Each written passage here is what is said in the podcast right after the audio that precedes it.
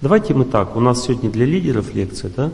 А лидеры означают люди, э, которые хотят слушать знания больше, у них такая как бы цель, и меньше говорить о себе. А потом во время лекции мы будем с вами вопросы уже по этой лекции обсуждать. Хорошо? А то пришли серьезные люди послушать лекцию, и тут как бы мы говорим по каких-то проблемы личные. Многим людям жалко время даже лично на это тратить. Итак, э, мы с вами изучаем, как раскрыть лидерские качества в себе. Ну, человек, лидер, он должен быть успешным, правда? Успех приходит через несколько направлений. Первое направление – это квалификация, то есть человек изучает, как правильно вести бизнес. То есть он изучает законы бизнеса, законы различные вот, движения денежных средств, как действуют законы власти в стране там, и так далее. Как, как время свое правильно использовать, распределять время, быть эффективным по времени. Я вам эти темы раскрывать не буду здесь, потому что о них уже говорится очень много. Вот на любой семинар придите по эффективности, вам будут рассказывать об этом, обо всем. Как устроена компания, какие у нее периоды развития, как эффективно использовать свое время, как э, э, ну, рассчитывать финансовые средства, как вкладывать, как никуда не вкладывать, какие, э, как быстро это ты вернешь, какие должны быть, как устроена фирма там и так далее. Не буду об этом говорить, потому что везде и всегда об этом говорится. Мы поговорим с вами о другом, о человеке. Потому что если человек не развился сам, хоть ты вкладывай в него знания, хоть не вкладывай, Э, если ничего не вкладывается, так и не вложишь. Понимаете? То есть неразвитый человек не может быть успешным в жизни. И мы с вами начнем с того, что я уже говорил, но будем говорить более подробно, что есть три стадии развития мужчины, вот с, с позиции развитости. То есть у мужчины психика, она очень тяжелая и густая. Это как тяжелая артиллерия. Знаете, снаряд, когда стреляет, он такой, как бы ему тяжело, пушки, она напрягается, но когда выстрелит, такое, такое полетело что-то большое, и потом сильно взорвалось. Понимаете? Ну, то есть тяжелая артиллерия. Это значит, что стрелять трудно. Поэтому, когда маленький ребенок, мальчик рождается, он, он сразу чувствует себя очень тяжело. У него психика очень медленная такая, густая, тяжелая. И, допустим, мама говорит мальчику, «Э, кушать хочешь он? Ну, то есть не знает точно, хочет он, гулять хочет.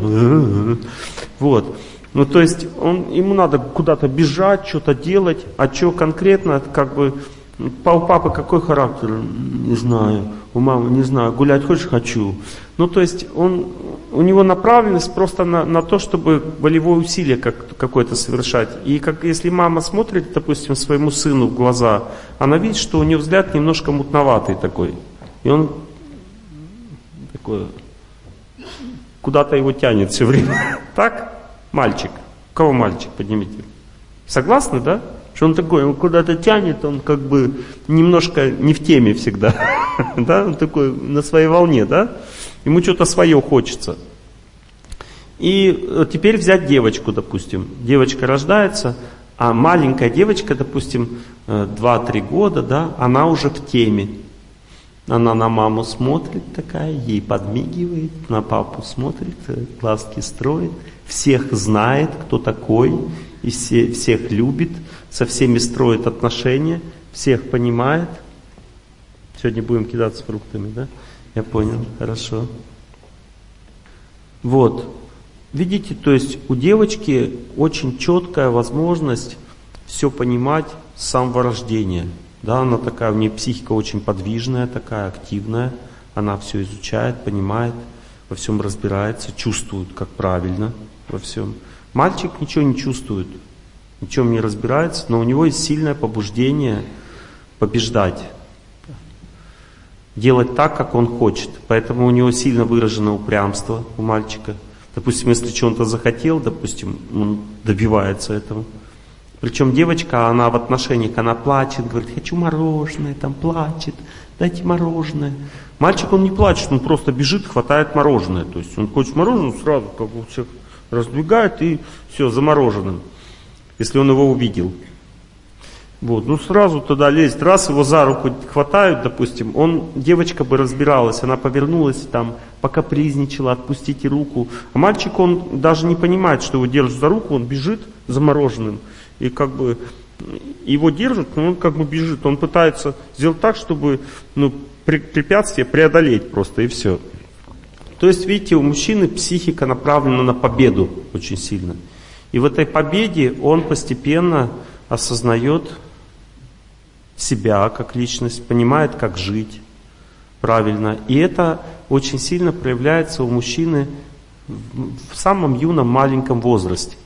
Понимаете? Но потом постепенно, в полового, во время полового созревания, вот эта естественная мужская психика, которая нацелена на победу, на движение, на то, чтобы преодолевать трудности, она начинает попадать под влияние энергии любви. Вот эта энергия любви для мужчины – это страшная аскеза, страшное наказание. Для женщины это хорошая энергия, и, ну, она из нее соткана. Вот. А для мужчины это супер аскеза, понимаете? И когда мужчина попадает под влияние энергии любви, его начинает расплющивать. Ну, то есть он теряет вот этот импульс к преодолению, он, он становится таким инертным, меланхоличным, начинает мечтателем таким становиться, понимаете, как бы у него появляются энергетические застои в организме сильные. В результате он начинает пытаться снять себе напряжение, которое вызывает напряжение, эти застои. То есть человек становится очень напряженным психически из-за энергии вот этой вот любви или желания счастья в отношениях. Вот, он становится напряжен. Это напряжение приводит его к желаниям там развлекаться. Если неправильное общение, он начинает употреблять наркотики, выпивать, курить, пытаться добиваться девушек.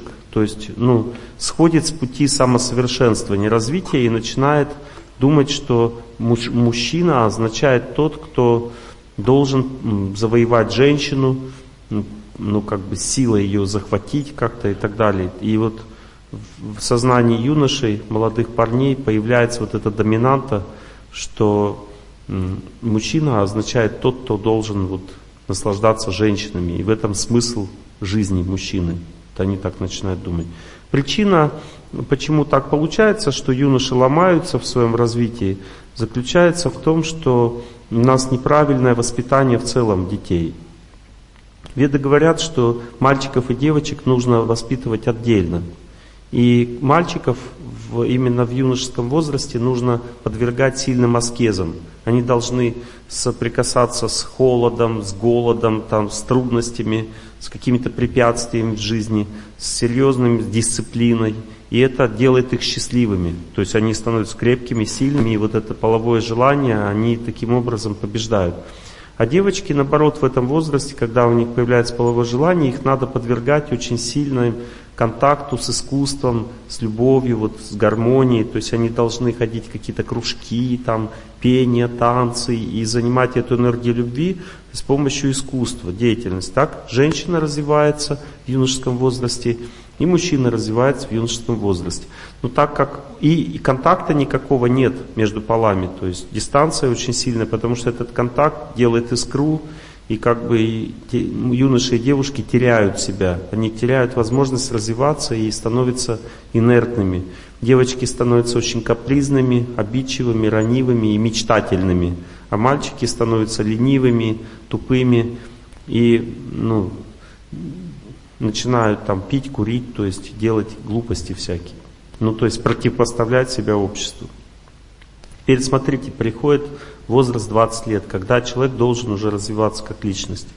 И что мы видим? В результате вот этого вот неправильного воспитания в этом юношеском возрасте мальчики становятся ватрушками, то есть мужчина к 20 годам, он не знает, чем ему заниматься. Он становится инертным, ленивым, депрессивным, Чаще всего уже в самом лучшем случае он подсаживается на компьютерные игры, это в самом лучшем случае, а может быть он подсаживается уже и на наркотики, и на половые извращения и так далее. Девочки в лучшем случае тоже подсаживаются на компьютерные игры, плюс депрессия уже начинается в это время, чувство ну, нереализу... Ну, как бы, чувство одиночества и инертность сильная, то есть домашнее пребывание, времяпровождения или противоположное э, гулеж сплошной. То есть. то есть начнем с этого, понимаете, вот если бы этого не было, было бы другое. Но сейчас вот первая стадия развития личности для нас, вот если мы хотим быть лидерами, первая стадия для мужчины называется ватрушка. Ну то есть ватрушка это означает мужчина, ватрушка, понятно, что такое ватрушка. Ну, то есть это мужчина, у которого нет волевого импульса никакого. То есть он просто вот ватрушка. Понимаете, и хорошо, если эта ватрушка, э, там же в центре что-то должно быть, да, у ватрушки там сладкие, что сладкая ватрушка. Э, самое худшее, если это ватрушка с пивом в центре, понимаете, это уже как бы такой тяжелый вариант ватрушки, которая, ну, уже сложно ее развивать, потому что нужно сначала пиво вылить из нее, чтобы она развивалась а потом уже развитие начнется. Девочка а, в этом возрасте, 20 лет, девушка молодая, а, она тоже как ватрушка, но она, но у женщины это не выражается в этой инертности, такой тупости, лени. Это выражается в том, что она очень чувствительная и мечтательная. То есть она делать ничего не хочет, она такая как бы хочет замуж, хочет счастливой жизни, но, но к этому не прилагает никаких усилий. Понимаете? То есть вот, вот такая. А мужик просто вот, он, ну, лентяй, такой обезволенный человек, капризный, ну, он очень сильно как бы себя пытается противопоставлять обществу, все плохие вокруг и так далее. Ну и плюс сидит в компьютерных играх постоянно. Вот с этого начинаем самосовершенствование, потому что это практично, понимаете? Итак, следующая стадия. Мужчина, вот смотрите, если говорить о развитии мужчины, то оно очень простое.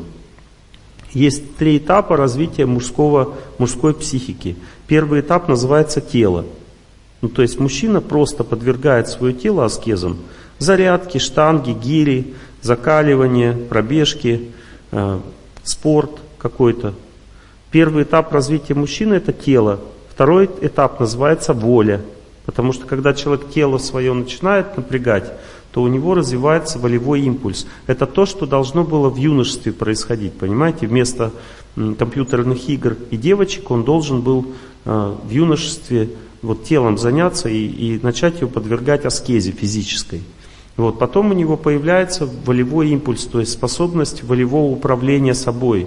То есть у него появляется понимание, что есть такое понятие, как сила воли. Можно себя заставлять что-то делать. Понимаете, и так далее. И тогда мужчина на втором этапе развития, когда он уже ну, пошел жить нормальной жизнью, не вот этой жизнью ватрушки, а нормальной жизнью пошел жить, то он начинает ставить обеты перед собой. Ну, допустим, буду вставать на 15 минут пораньше каждый день. И так как у него тело постоянно в аскезе находится, то есть он заряжает себя движением, у него появляется способность преодолевать себя.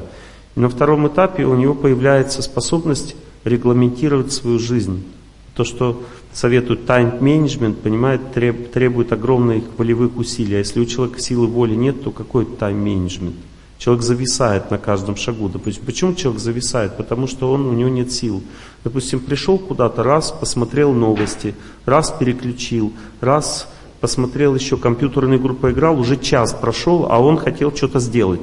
А он не это не смог сделать, потому что у него волевых сил нет. А волевые силы у мужчины вырабатываются с помощью физической нагрузки закаливание, спорт там, и так далее. Понимаете, мужчина становится, волевой импульс вырабатывает с помощью движения мужчина. Или преодоление своего тела. Вот так вот. Правильно.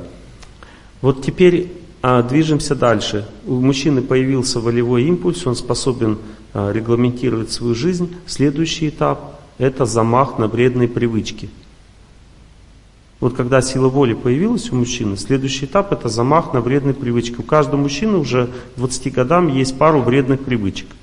И он, когда у него сначала спорт, потом волевые усилия, потом замах на, на вредные привычки, он начинает дальше побеждать в себе вредную привычку.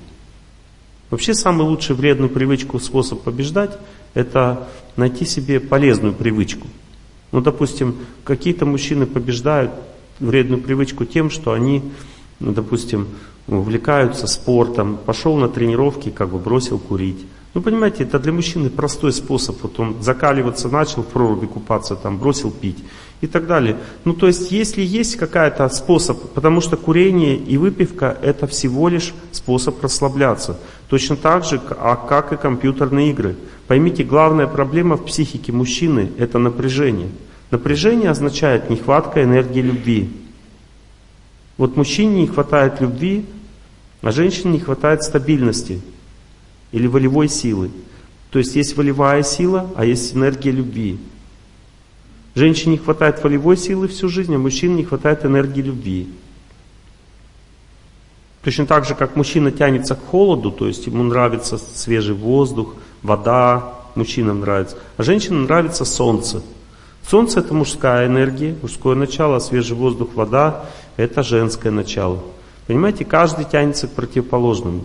Женщина тянется к волевой силе, к стабильности, а мужчина тянется к любви.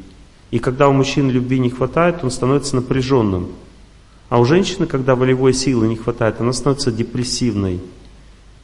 Инертной, депрессивной в жизни становится женщина. А у мужчины, когда не хватает любви, он становится напряженным. И мужчины снимают напряжение с помощью курения, спиртного, азартных игр, компьютерных игр, секса и так далее. Понятно? И вот когда мужчина уже научился расслабляться с помощью движения, то есть аскеза тоже расслабляет, движение, спорт, закаливание, подвижный образ жизни, вот, даже посты те же самые, все это расслабляет, снимает психическое напряжение. Когда напряжение снимается начало, и плюс у тебя появилась сила воли, ты берешь и бросаешь вредную привычку. Все, это следующий этап.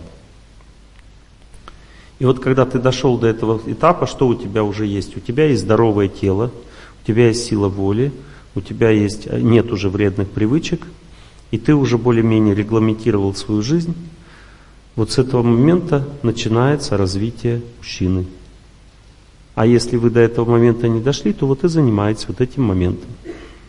Некоторые мужчины даже имеют высокое положение в обществе, но они не могут справиться с вредными привычками, они не могут регламентировать свою жизнь, как ни странно. И это значит, что им что надо делать? Им надо начать заниматься спортом, нужно закаливаться, нужно обеты себе давать, ставить какие-то, потом уже. А потом дальше им нужно бросать вредные привычки и приводить себя в норму, понимаете, в норму, в которой можно нормально жить. А потом только после этого уже можно думать о развитии качеств лидера. Потому что качество лидера всегда основывается на силе психической человека. Нет сил, нет качеств. Вот, допустим, если у меня нет силы, я нервничаю. И мне говорят, не нервничай. Психологи говорят, нервничай, не нервничай. Нервничаешь, не нервничай. Я говорю, я не могу нервничать. Он говорит, ты старайся. Он не понимает просто, этот психолог, что проблема не в том, что ты не, можешь, не стараешься. Он говорит, я каждый день стараюсь. А проблема в том, что у тебя не хватает силы просто. Ну, некоторые пользуются всякими уловками. Например, есть такое понятие мудрой комбинации пальцев. Да, они стабилизируют психику. И я одному руководителю рассказывал, что если указательный с большим, большой палец это я, указательный это моя воля. Я соединяю большой с пальцем с указательным, стабилизирую свою волю. Средний палец это моя выносливость, работоспособность, стабилиз... ну, соединяя большой палец со, со средним, это моя выносливость. Вот. А мне этот руководитель говорит, а если ты большой палец ставишь между указательным и безымянным?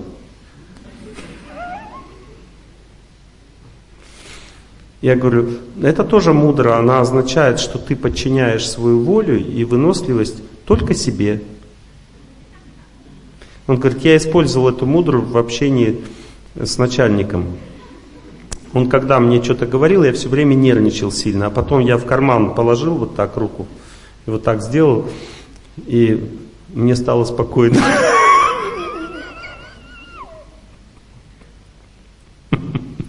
Ну, иногда люди пользуются этими способами. Ну, это может быть и практично в какой-то степени, но не сильно. Лучше изучать, как правильно жить, как последовательность развития событий вот в мужской психике, в мужском теле происходит. Итак, а, я, конечно, но обязательно расскажу в женском теле. Ну, просто обязательно, сто процентов. Вообще это была ошибка. Мне надо было женского тела рассказывать. Женщины, потому что нетерпеливые, они вот сейчас все сидят, думают, господи, сколько про мужчин, это же кошмар. Простите, женщины, это была моя серьезная ошибка. Итак, да, да, вот, ну, это мы сейчас только первую разобрали. И вот человек пошел вперед, понимаете? Первая стадия ватрушка, и потом он, когда вот это все стабилизирует, все, что мы сказали, он прошел эту первую стадию, и он в результате получил энергию. И так как в это время человек не знает, как пользоваться энергией, она у него уже есть. Вот знаете, как вот, допустим, ну, жеребец, допустим, да, он родился, маленький жеребенок, и он начинает тык дых тык дых тык дых тык такой, он не знает, как бы, что с ней делать. Или маленький ребенок, он бегает, он энергию получил, но что с ней делать толком не знает. И он просто носится. Глаза квадратные такое, носится как бы, обкатывает тело. Маленький ребенок. Ну, тело получил, новое такое, активное. Ну, сначала он сисю сосал, наполнялся энергией, потом начал ходить чуть-чуть. И потом по его поперло, и он побежал. То есть, уже знаю, в три года дети просто, ну, как юла, то есть их не остановишь. Обкатывают тело. Так и мужик тоже, он когда энергию получил, на второй стадии у него глаза квадратные, и он начал упахиваться. Все, как бы у него энергия пошла, и он начал на одной работе, на двух работах, на трех работах, на четырех работах. Понимаете, то есть ну, то есть, ну, вторая стадия развития мужчины называется работоголик. Ну, то есть он, энергия уже есть у мужчины, он уже научился как-то получать эту энергию в жизни, мозгов нет. Но не то, что у него нет мозгов, он как бы у него четкий план. Чем больше денег, тем больше развития. Он так считает. Он не знает, что есть разные виды развития. Например, человек больше, больше, больше, больше работает и зарабатывает деньги. Деньги дают человеку определенные возможности в жизни. Да? Вот деньги есть, можно вложиться в бизнес, бизнес больше прибыли, больше денег, и все, и пошел, пошел вот нарастающий ком такой. И вот люди в основном так мыслят все. Это стадия развития человека и мышления называется работоголик. В чем ошибка такого мышления? Она очень простая, эта ошибка. Эти люди не понимают, что развитие человека означает не способность зарабатывать деньги, а другие способности. Ну, в частности, если мы говорим про лидеров. Посмотрите, первая способность, она вообще, когда люди начинают этим заниматься, они вообще не знают, как это вообще сделать. Для них это нереально сложно. Это первая способность, это не просто найти себе людей, которые будут с тобой вместе работать, а еще найти тех, которые тебя не предадут раз, и тех, которые будут работать хорошо два. И сразу возникает вопрос, а где их вообще найти и как? И понимаете, вот первое, что нужно знать, нужно видеть людей. Вот человек, который способен, ну, допустим, собрать команду, он знает качество человека, он чувствует, этот предаст, этот не предаст, это может вот это делать, этот не может вот это делать. Но даже если ты знаешь качество людей и можешь уже видеть людей, есть одна проблема. Те люди, которые тебе нужны, они к тебе не притягиваются. Как вот о замужестве я говорю, девушка, допустим, хочет высокого и красивого замуж выйти. Но судьбы не хватает на это, она находит себе или э, некрасивого, но высокого, или красивого, но невысокого. Понимаете? Ну, то есть, э, на все сразу не хватает. То есть он также у лидера, понимаете, если он не развивает себя как духовно, если у него нет отношений с Богом, то он не может найти себе тех сотрудников, которых он уже понимает, ему надо иметь. И там еще есть одна проблема, понимаете, если человек в принципе не понимает важность, разницу между качествами личности и профессиональным уровнем человека, то это еще одна засада – Потому что профессиональный уровень человека выражается в чем? В его образовании, допустим, у него там диплом есть, там оксфордский какой-то, еще что-то, ну то есть супер-пупер специалист, да? И он начинает, ну ладно, там есть, допустим, это уж совсем примитивно, там дипломов на показывал, начал работать, казалось, что ноль, ну выгнали. Но это как бы не самая главная проблема. Проблема заключается в том, что есть еще хуже вариант – когда человек показывал дипломов, его приняли, он начал работать, и у него все супер-пупер получается, понимаете? Но качество личности его нулевые. Это значит, что вы его ставите на очень ответственную должность. Ответственная должность это как, ну, как в анекдоте, как бы Буратино родился, у него на носу болт. Открутили, болт, ноги отвалились ну, на носу болт отключили, ноги отвалились. Понимаете? То есть ответственная должность. Нельзя было болт откручивать. Понимаете? И вот на эту ответственность должность человека ставят просто с хорошим дипломом, понимаете? Какой результат потом дальше? В тот момент, когда, а этот момент обязательно наступит в фирме, когда наступает кризис, а это обязательно у всех есть хорошие периоды в бизнесе, есть плохие. Наступил плохой период в бизнесе, что происходит? Все эти вот эти вот с хорошими дипломами, но с, с плохой совестью. Они думают, что я такой крутой специалист, буду в этой фирме работать, в которой мне даже оплатить мой труд по-настоящему не могут. Понимаете, у этого человека нет ни отношений ни с кем, он просто работает для денег, потому что развитость его нулевая как личности.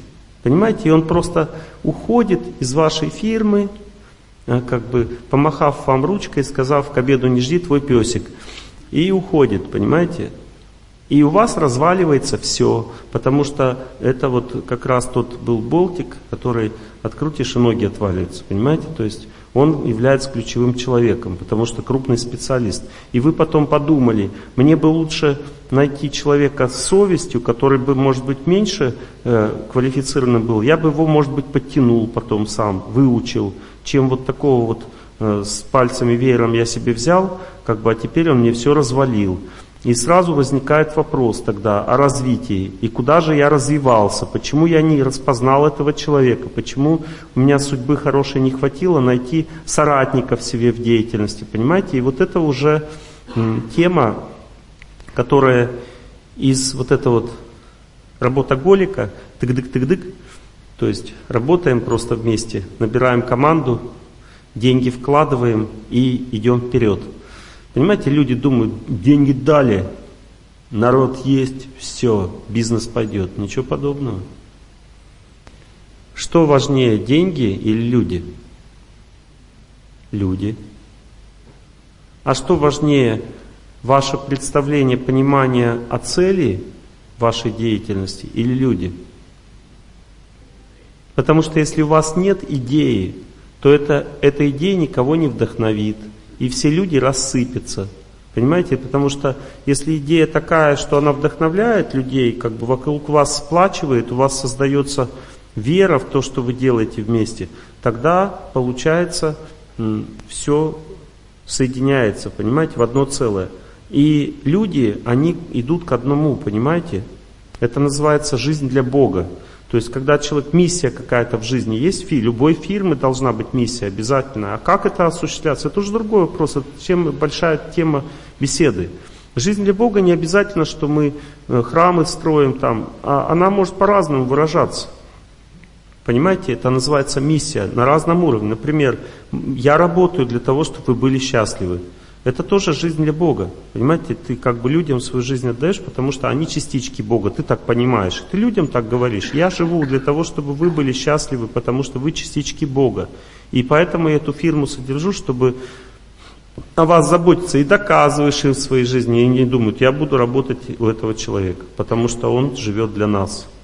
Все, это миссия называется. Понимаете? Но она не такая может быть высокая, есть и выше разные миссии. Но мы сейчас говорим с вами о том, что есть разные этапы развития лидера. Итак, первый этап, человек хочет быть лидером, у него есть, он природа лидера. Но он не может даже заставить себя совершить волевое усилие. У него нет сил работать. То есть он ватрушка. И он думает, сколько мне надо денег взять для развития своей фирмы. Да какое развитие фирмы? Тебе надо выйти из этого состояния. Вот у тебя и развитие фирмы сейчас. Или он упивается там, поработал, потом бац, нажрался и под, под столом ползает. Вот, рыгает. Ну, как бы, сколько надо мне вкладывать сил в развитие фирмы? Да тебе сначала надо выйти из этого состояния. То есть ты должен сначала бегать начать, закаляться, то есть волевой импульс выработать, потом режим дня выработать, потом, когда у тебя силы появляются и способности, ты берешь предную привычку, так прижимаешь к ногтю и бабах, ее нет. Все, пошел дальше. Все, ты уже можешь дальше двигаться. А следующий этап называется работа голька. У тебя энергия есть, Э, сила есть, ума не надо. Понимаете, энергия есть, а куда ее тратить, ты не знаешь. Ты думаешь, да сейчас у меня силы есть, упахаемся. Кредит берем, людей набираем, пашем, зарабатываем, продвигаемся. Не тут-то было. Кредит берем, людей набираем, и они все вот так вот сквозь пальцы. Почему? Потому что люди не те все, денег как бы не знаешь, куда идти, сколько вклад, ты не знаешь, сколько у тебя судьбы благочестивой, сколько ты можешь бизнес собрать, сколько людей ты можешь удержать вокруг себя, ты не знаешь ничего этого. Ты просто берешь по максимуму, сколько денег, максимум людей, и все у тебя сквозь пальцы провалилось, и еще, слава Богу, если в тюрьму потом не посадят за долги. Видите, на этом этапе работоголик человек тоже особо не развит. Он не может правильно планировать свою деятельность, потому что он примитивно все воспринимает. Он думает, что решают все деньги, связи и количество работников на моем предприятии. Ничего подобного. Это все пустое. Деньги у тебя улетят, потому что ты не знаешь, как правильно вкладывать. Люди улетят, потому что ты в них не разбираешься, и у тебя не хватает благочестия, чтобы выбрать хороших людей. И поставить их по местам. Ты можешь хороших выбрать, но не знаешь, куда кого поставить. У тебя видения нет как люди, где могут быть эффективными. Вот это называется развитие личности, понимаете, лидера. Ну, то есть лидер должен а, вот этой, с этой стадии, что типа тупо работаем до последнего, он должен выйти на стадию, в которой он а, развивается духовно, как личность. Вот это и есть третья стадия, или настоящий мужчина, настоящий мужчина. ну, то есть третья стадия – развитый человек. Ну, то есть мужчина что значит развитый человек? Это значит, что он понимает, что благочестие стоит выше, чем возможности. Что такое благочестие? Это чтоб не пил, не курил, и цветы всегда дарил, там был спиртному равнодушен, и беседе был не скушен, а, и к тому же, чтобы он и красив был, и умен. То есть это называется благочесть. Женщины знают, что это такое. То есть мужчина становится развитым, разумным, честным, благородным, красивым, а, терпеливым, а, собранным, волевым, возвышенным, смелым и так далее. Качества появляются человек на третьей стадии развития качества, все выходят. Они и так у мужчины есть внутри, но на третьей стадии они просто выходят наружу. Это от э, работы над собой, от духовной жизни происходит. И тогда человек постепенно начинает разбираться в людях, кто ему нужен, но при этом он еще не знает, как сделать так, чтобы они приклеились ко мне, кто нужен. А это уже воля Бога. Поэтому иногда люди просто вот знают, вот нужен такой человек, и там поискал, и там, и объявление сделал, люди не попадаются такие. И он просто идет в храм и говорит, Ах! и купол для храма строит. И батюшка говорит, Что тебе надо, старче? Он говорит, хочу менеджера по продажам. Говорит, аминь. Ну, то есть Бога начинает просить, потому что понимает, по-другому как бы невозможно. И все, и потом раз, и домой, и вот как бы тебе менеджер по продажам. Ну, приходит человек в жизнь, понимаете? Это чудо, но это так и есть. То есть иногда не хватает просто милости человеку в жизни для того, чтобы получить вот пару-тройку, всего нужно менеджеру, лидеру, пару-тройку людей, которые сделают всю его судьбу. Всего несколько человек на самом деле. Они потом вокруг них, они обрастают разными другими людьми, которых можно принимать на работу, увольнять. Но если у тебя нет миссионеров, то есть людей, которые тебе жизнь свою отдают, то ничего не будет дальше. Понимаете, все бесполезно. Теперь, ну, я вкратце рассказал, да, раскрытие лидерских, вкратце. Там уж про партнерские взаимоотношения, может быть, мы успеем сегодня поговорить. Теперь про женщин. Значит, мы говорим, да, вот этот период полового созревания, девочка становится очень чувствительной, ранимой, э, ленивой, э, мечтательницей, э, делать ничего не хочет дома, отгораживается от всех, считает, что ей в жизни не повезло, она уже старая, хотя ей всего 14 лет. Вот ну и так далее. То есть вот такие у нее появляются проблемы. Никто не меня не любит, вот, я никому не нужна и так далее. Вот, когда к 20 годам вот эта девочка доходит, она уже имеет достаточно глубокую депрессию или уже как бы по рукам идет конкретно. Если она не в депрессии, активную жизненную позицию, тогда по рукам. Если в депрессии, тогда не по рукам, но одна. Ой, не светите на меня, пожалуйста. Просто у меня глаза больные. Да нет, все нормально, я все понимаю. Вот. И теперь как бы девушка лидер, да, по природе. То есть как же ей вот, ну, в деятельности развиться, стать лидером, матерью для всех? Как стать женщиной с большой буквы?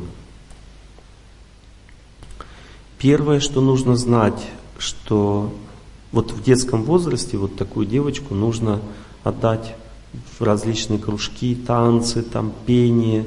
И она должна быть очень сильно энергию любви свою занимать, там, танцы, пение, там, искусство всякие, для того, чтобы она была активной жизненной позицией, потому что энергия воли женщины и только через любовь развивается, через любовь и отношения. Ну, то есть, если уже девочки нет контакта с другими девочками, она не общается, если у нее нет э, никаких искусств, то есть она ну, не, свою энергию любви никак не проявляет в жизни, то она находится просто в депрессии, безвольном состоянии. Понимаете, воля у женщины всегда действует, когда она находится в любви, в отношениях. И не с мужчинами именно в отношениях, потому что преждевременные отношения с мужчинами у девочек вызывают очень сильное осквернение. То есть, понимаете, девочка, она соткана из чистоты. Вот мужчина, он добивается всего с помощью усилий, а девочка, она добивается всего с помощью сохранения себя, потому что в женщине все самое хорошее уже есть, и ей просто нужно это не расплескать.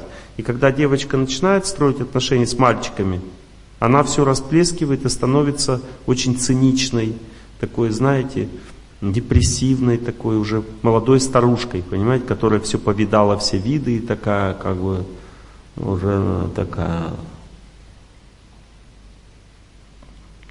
Так что бывай, бэби, так что бывай, не приставай, не приставай.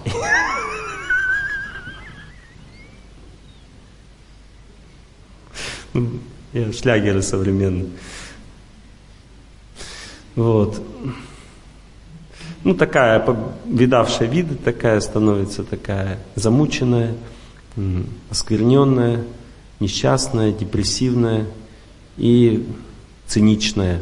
Это признак осквернения женщины, что она потеряла чистоту. Но это не значит, что на всю жизнь, то есть она начинает жить чистой жизнью, очищается. И начинает понимать, что ей нужна любовь, нужны отношения. С этого момента она должна понять, что ее психика, ее жизнь, она должна пойти по правильному женскому пути, Первое означает очень радостные отношения, направленные на заботу и любовь всех людей вокруг, особенно родственников, близких в первую очередь. То есть она через эти отношения приходит к сильной позиции. Когда у девушки есть сильная позиция внутренняя, она, понимаете, в обществе, в мире, запомните, есть только две силы. Есть мужская сила, есть женская с точки зрения отношений. Когда побеждает мужская сила в отношениях, это разврат. Когда побеждает женская сила, это семья, Поэтому всегда должна побеждать женская сила. Девушка должна быть настолько жизнерадостной, сильной, что она должна сбить с ног какого-то парня хорошего. Не то, что ее сбили с ног, там в постель утащили. Она должна сбить с ног хорошего парня, он должен добиваться ее, ухаживать, она должна его держать на дистанции, пока у него как бы кондуктор внутри не сообразит, что, или как там этот, ну, автомат вот этот, который работает, внутри не сообразит, что надо жениться. А соображает он туго, понимаете? Сначала ему нужен только секс. Но когда он уже понял, что надо жениться, потому что человек хороший, деваться некуда, все равно ничего не даст. С этого момента, как бы называется, клиент созрел. Понимаете? И в этот момент э, девушка женится, выходит замуж, вернее. Сегодня много мандаринов. Я понял. Будем все на всех хватит. Вот. И она должна понять, что женский разум, а в деятельности человек успешен только с помощью разума, успех деятельности означает сила разума. Понимаете, женщина может быть иметь сильный разум только когда она имеет стабильную личную жизнь. Потому что если у женщины нестабильная личная, личная жизнь, то она очень неустойчива психически. У нее нет возможности терпеть деловую жизнь. Вот так вот сказать. Деловая жизнь или деловые отношения – это гипераскеза для женщин. Потому что эти, это не отношения любви, нежности и доброты, это отношения долго, отношения жесткие, строгие, иногда циничные. Понимаете, для женщины все это жесть. И как бы терпеть это все, если у тебя нет прибежища в жизни, невозможно. В результате женщина входит в эти деловые отношения, и она в них ищет близость, доброту, теплоту, взаимопонимание, а там ничего этого нет, это деловые отношения. В результате она в ней проходит четыре стадии. Первая стадия «мне здесь нравится», вторая «устаю», третья «надоело», четвертая «ухожу». Понимаете, и вот это вот у ней постоянно такие циклы по 2-3 года, 4-5 на каждой работе существуют. Потому, почему? Потому что она как пылинка, в этом мире нет прибежища, и она это прибежище пытается найти у работы. А у работы нет прибежища, там тебя эксплуатируют. Особенно если ты зависим. Вот женщина незамужняя, она зависит от работы. Э, начальник это видит, начинает ее эксплуатировать. Сверхурочная работа, э, ну, унижение, она тоже боится потерять работу, потому что у нее мужа нет, как бы она надеется только на работу, ну, как прибежище для нее. И в результате этот начальник видит, и из нее все соки пьет, вьет, там, что только не делает, еще и в постель тащит ее. Ну, то есть веселая жизнь, понимаете, во всех отношениях. Поэтому женщина сначала должна выйти замуж. Или, по крайней мере, найти прибежище в отношениях очень глубоких с подружками, с родителями, то есть быть устойчивым в жизни, в отношениях, чтобы не зависеть от начальства, от работы так сильно. Я поэтому, женщины, вам по второй очередь рассказываю, что будут увидеть, что вам будет грустно во время этой беседы. Я уже вижу, что вам грустно во время. Вот. И дальше, когда она вышла замуж, ну, естественно, надо рожать детей в юном возрасте женщины. Потому что это естественно, молодое тело легко рожает, легко вынашивает, все без проблем, все это происходит, понимаете? А возрастом уже со скрипом все.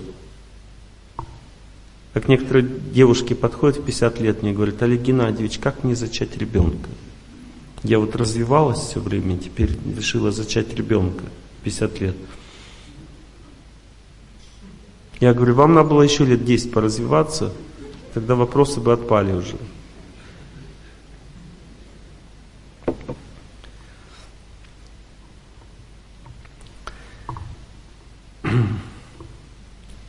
Итак, дети есть, муж есть, семья устойчивая, э, женщина лидер. Дальше что? Дальше она получает поддержку от родственников, от мужа, потому что без поддержки женщина не сможет это делать, и начинает заниматься своей деятельностью какой-то.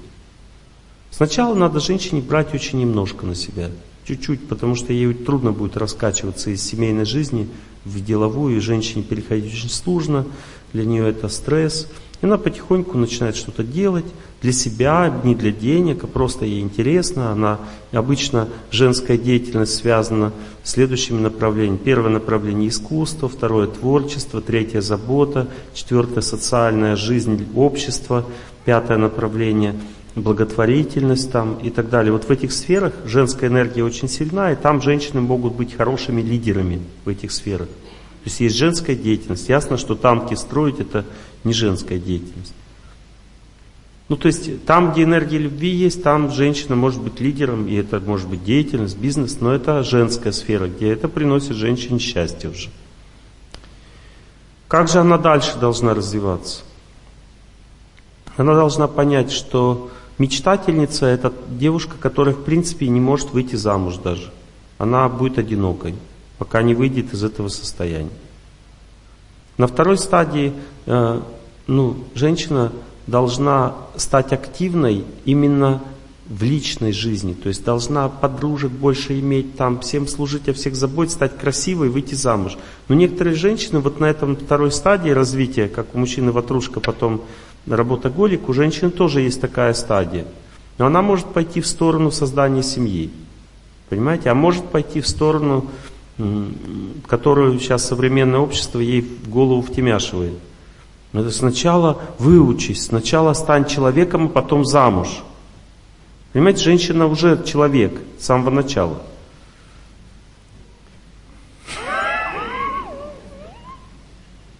Вот. Ей не надо становиться человеком. Вот. Она и так уже как бы имеет возможности все в жизни, ей необходимые. То есть ей нужно просто научиться заботиться о людях, стать красивой. В результате заботы она ну, набирает силу, красоты и как бы сбивает кого-то с ног. Понимаете, женщины говорят, как выйти замуж, Олег Геннадьевич? Выйти замуж невозможно, надо кого-то сбить с ног, то есть стать сильнее мужского начала, понимаете? Если женщина становится сильнее мужского начала, тогда мужское начало ей подчиняться начинает. И, естественно, берет ее замуж. Вот и все. Некоторые думают, когда же я дождусь своего принца? Никогда. Потому что принцы не дожидаются, его сживают с коня. Он тык-дык-тык-дык, а его бац сбили с коня. И он в грязь. Я готов целовать песок, по которому ты ходила. И жутянь наискосок. Лишь берег полоску Сбили с коня мужика. Вот. Ну вот такая последовательность. И потом, когда она все-таки выбрала, а вот неправильный путь это у женщины это называется бизнес-леди. Ну, то есть она вместо того, чтобы развиваться как личность в личной жизни, она начинает развиваться как личность в деловой жизни, но при этом не замужем. Или но семью не, не укрепила свою. В результате, что с ней происходит, с женщиной? Она идет не в ту сферу жизни, не в ту сферу развития. То есть у женщины основа это личная жизнь, а надстройка это деловая жизнь. А у нее деловая жизнь это основа, а личная жизнь когда получится, то есть настройка. В результате энергетика в ней не та действует в организме, она в результате истощается, у нее начинаются гормональные расстройства – она становится некрасивой, она начинает перенапрягаться, как мужик, начинает курить. Потому что вообще женщине курить не надо, потому что у нее психика и так наполнена энергией любви. Энергия любви расслабляет человека все. Поэтому мужик, когда женится, он всегда расслабляется рядом с женой. Поэтому в древней культуре мужикам советовали сначала развиться, а потом жениться. Ну потом, чтобы расслабляться, уже было чему, понимаете? нечему расслабляться, еще и расслабляются, тогда вообще капец. Вот. Ну, то есть, э, ну а женщина, она и так расслаблена по природе. Но если она уходит, э, личной жизни нет, она пошла в деловую сферу развиваться, то она становится очень напряженной, в результате начинает курить, высыхает вся, становится бизнес-леди. А ты такой холодный, как айсберг в океане. Понимаете? Потому что сама такая холодная. Ну, в общем, жесть. В лучшем случае она находит себе, ну, вот если, вот представьте, вот женщина развитая, у нее машина там, квартира, крутая фирма. И она думает, вот если у меня есть машина, квартира, крутая фирма, то я найду себе еще круче. А вот давайте разберемся, кому мужчине, кто мужчине-то нужен. Мужчине нужна женщина. Женщина означает, что она такая вот, ну, женщина, вы уж извините, я просто вам открою как бы тайн, тайную как бы такую вещь мужского начала. Тайну. Вот кому, кто мужчине нужен? Ему нужна красивая такая, симпатичная такая, знаете, там мы хороший, там, Понимаете? И представьте, бизнес-леди такая вся крутая. Да, мой хороший, да. Как это сочетается одно с другим? Да никак не сочетается. Что, она дура, что ли, перед ним? У меня все есть. Вот. В результате она находит себе кого? На, буль, на букву А. Альфонса, да, то есть находит себе э, мужчину, так сказать, очень ее любит. Очень ее любит, она такая развитая, он, так она ему понравилась, работать не хочет, гад. Вот. Просто как бы тесто, понимаете, ну, есть пирожки же, да, уже оформлены, а есть тесто, то есть, как не возьми, через сквозь пальцы проходит все время. И вот это тесто, она с этим тестом живет потом.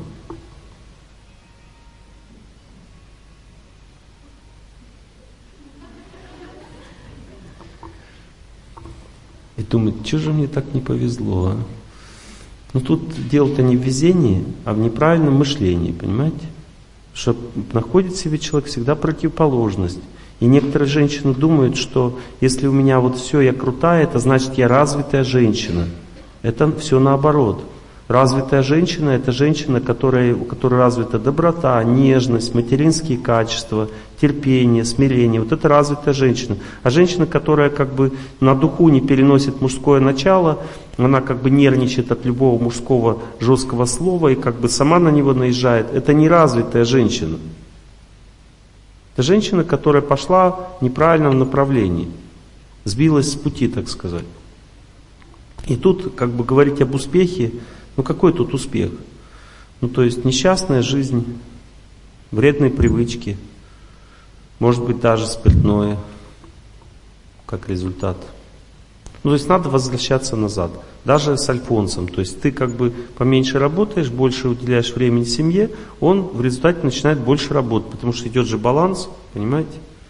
В результате мужик становится мужиком, женщина женщина, рожает детей, и потом уже сама начинает развиваться как лидер. Но это лидер другого плана совсем, потому что женщина, которая э, бизнес-леди, понимаете, она как мужик руководит, то есть она имеет мужские качества, то есть на всех орет на работе, там ходит пальцы веером, там всех гоняет. И из этого жутко просто недовольна своей жизнью, жутко истощается, потому что никакой силы в таком поведении у женщины нет. Потому что настоящая женщина-лидер, она не так себя ведет. У нее очень сильные материнские качества. Вот представьте, у нее хорошая семья, сильная лидерская позиция в жизни у мужа, у нее тоже, потому что она же лидер, и муж тоже будет лидер. Ну, то есть у нее статусное общество ее окружают, статусные люди. Она мать, понимаете, она, допустим, руководит какой-то фирмой. Она говорит, ну что, Василий Петрович, все пьем? Ну, по-доброму ему. Он говорит, ну, ну да, ну что, ну такое, вот такая жизнь. Ну мы же тебя уволим.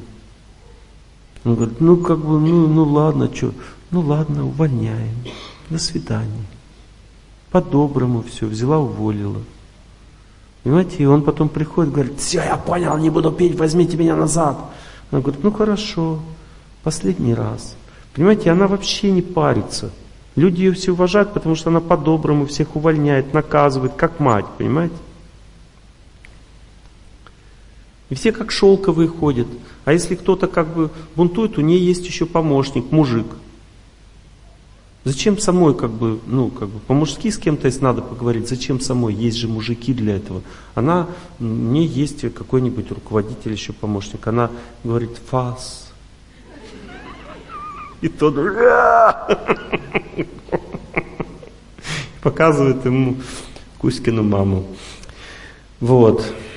Ну, я вам просто говорю о развитых женщинах. То есть женщина, настоящая женщина, руководитель, она руководит без проблем, без напряжения. Настоящая женщина, руководитель даже сильнее, чем мужчина, понимаете, руководитель.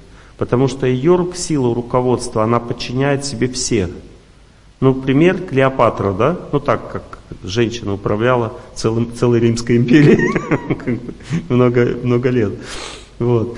Ну, то есть я просто как пример привожу женская сила власти. Она гораздо сильнее, чем мужская, потому что ну, она соткана из любви, из доброты, более высокие качества, потому что даже мужчина развитый, он все равно потом становится отцом, то есть он качество любви проявляет в себе. Но женщина сразу же может это делать в управлении. Ей не надо сильно напрягаться, ей просто нужно правильно сформировать свою жизнь.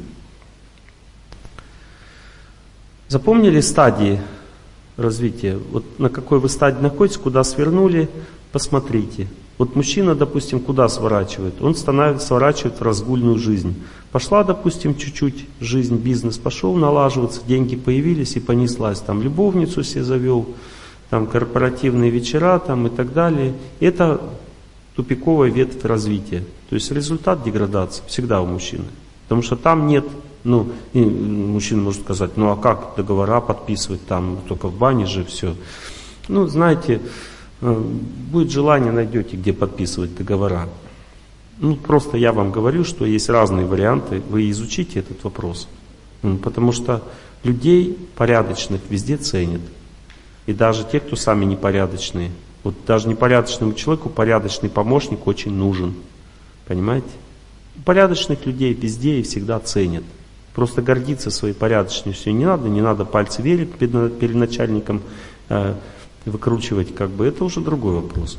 А вот ну, жить правильной жизнью и считать, что тебя не, не оценят, это неправильное мышление.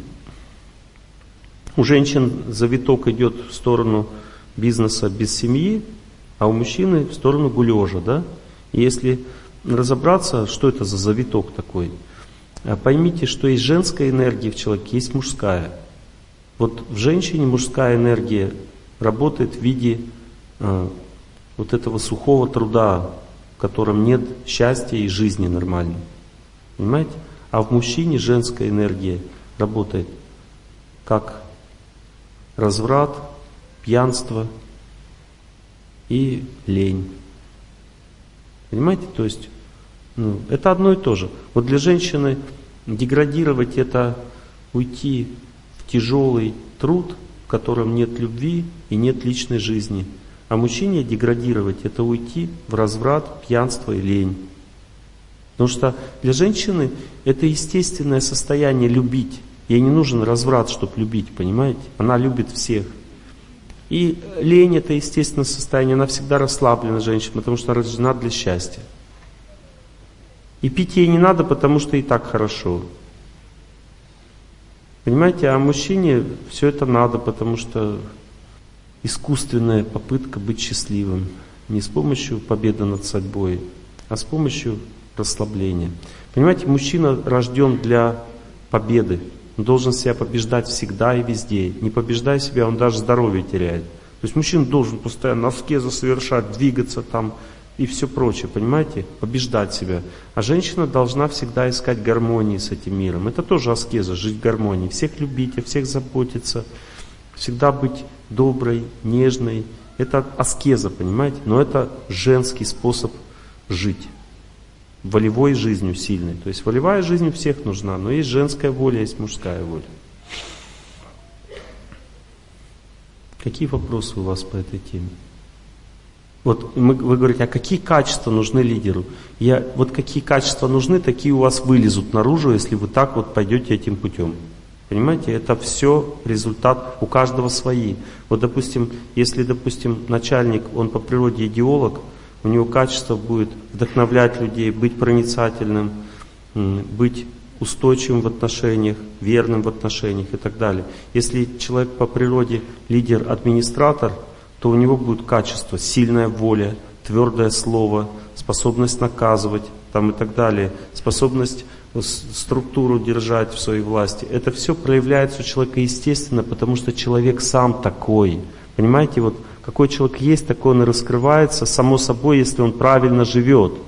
Вот на что надо напирать. Некоторые люди пытаются качество все развивать, а живут неправильно.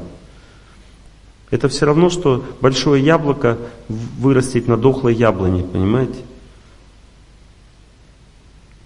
Ваш вопрос? Да.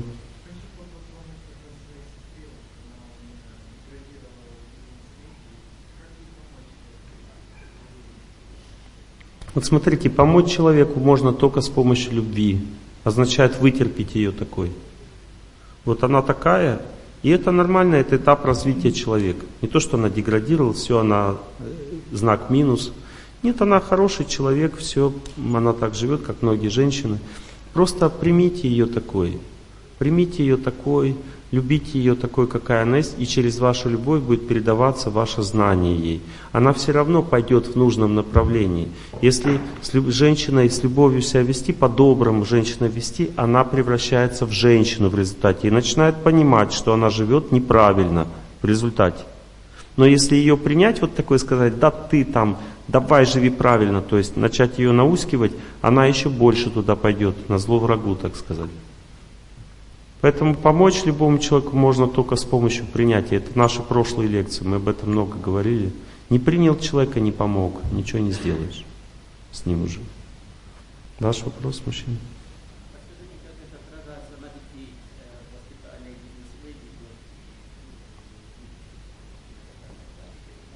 У вас маленькие дети, и вы ну, сейчас беспокоитесь, как их развивать, да?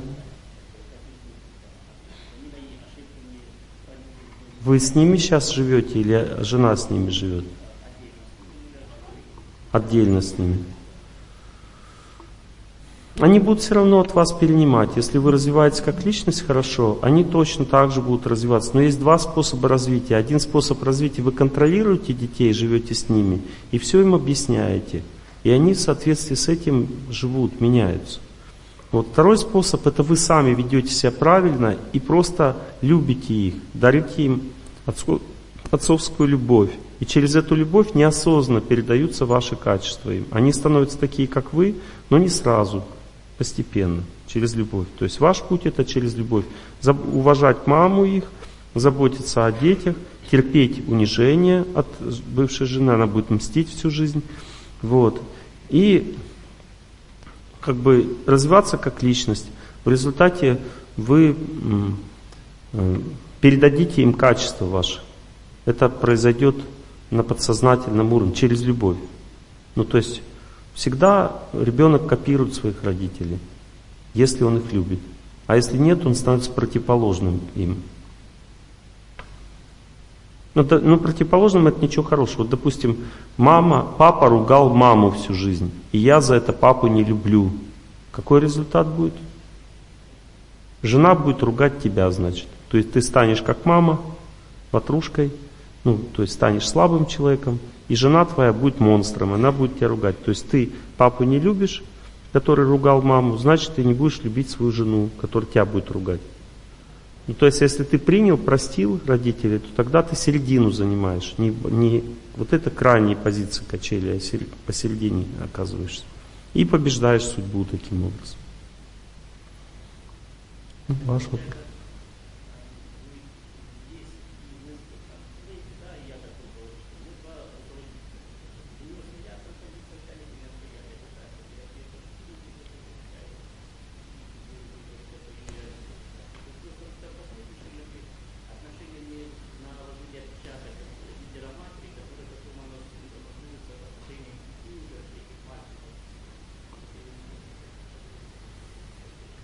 Вы не волнуйтесь на этот счет. Если вы будете любить своих детей и пройдете этот путь, то ваши дети, даже если пойдут этим путем, пройдут его быстрее. Потому что каким путем дети пойдут, от этого еще зависит, в, каком, в какой среде они живут. Вот, допустим, если вы рыбок в грязный аквариум пускаете, но у вас чистые мотивы, может быть, рыбки от этого будут развиваться, но грязный аквариум все равно э, их э, жабры засорит. Понимаете? То есть сейчас общество грязное. То есть дети все равно в грязной среде находятся. То есть вокруг компьютерные игры. И, допустим, вы не контролируете ситуацию. Допустим, ваша жена, допустим, не слушает лекции, не развивается как личность.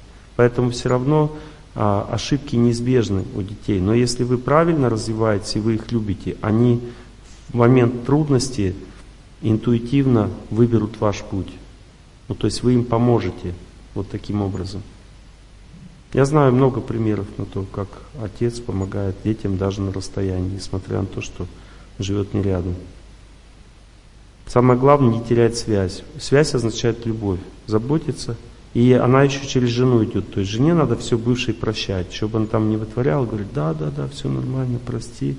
Все вот как бы по-доброму к ней относиться и иметь контакт с детьми в результате.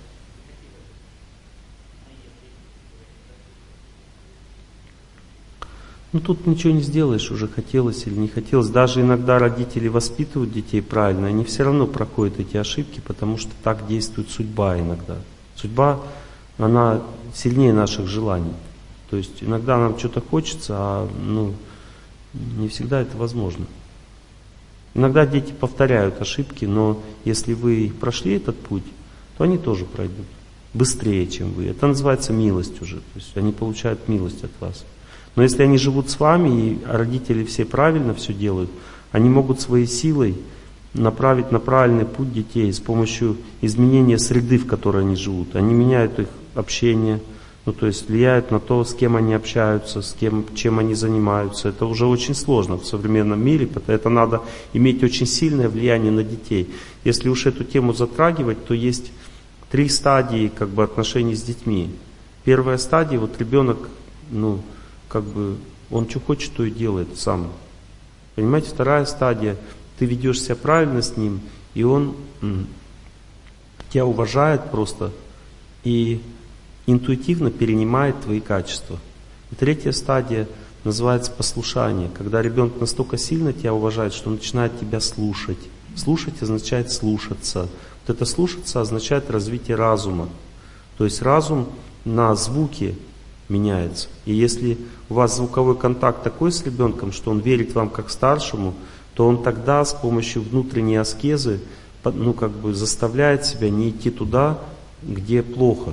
Ну, то есть не идет в ту компанию, понимаете? Но если послушания нет, то он все равно его потянет туда, потому что есть же инстинкты.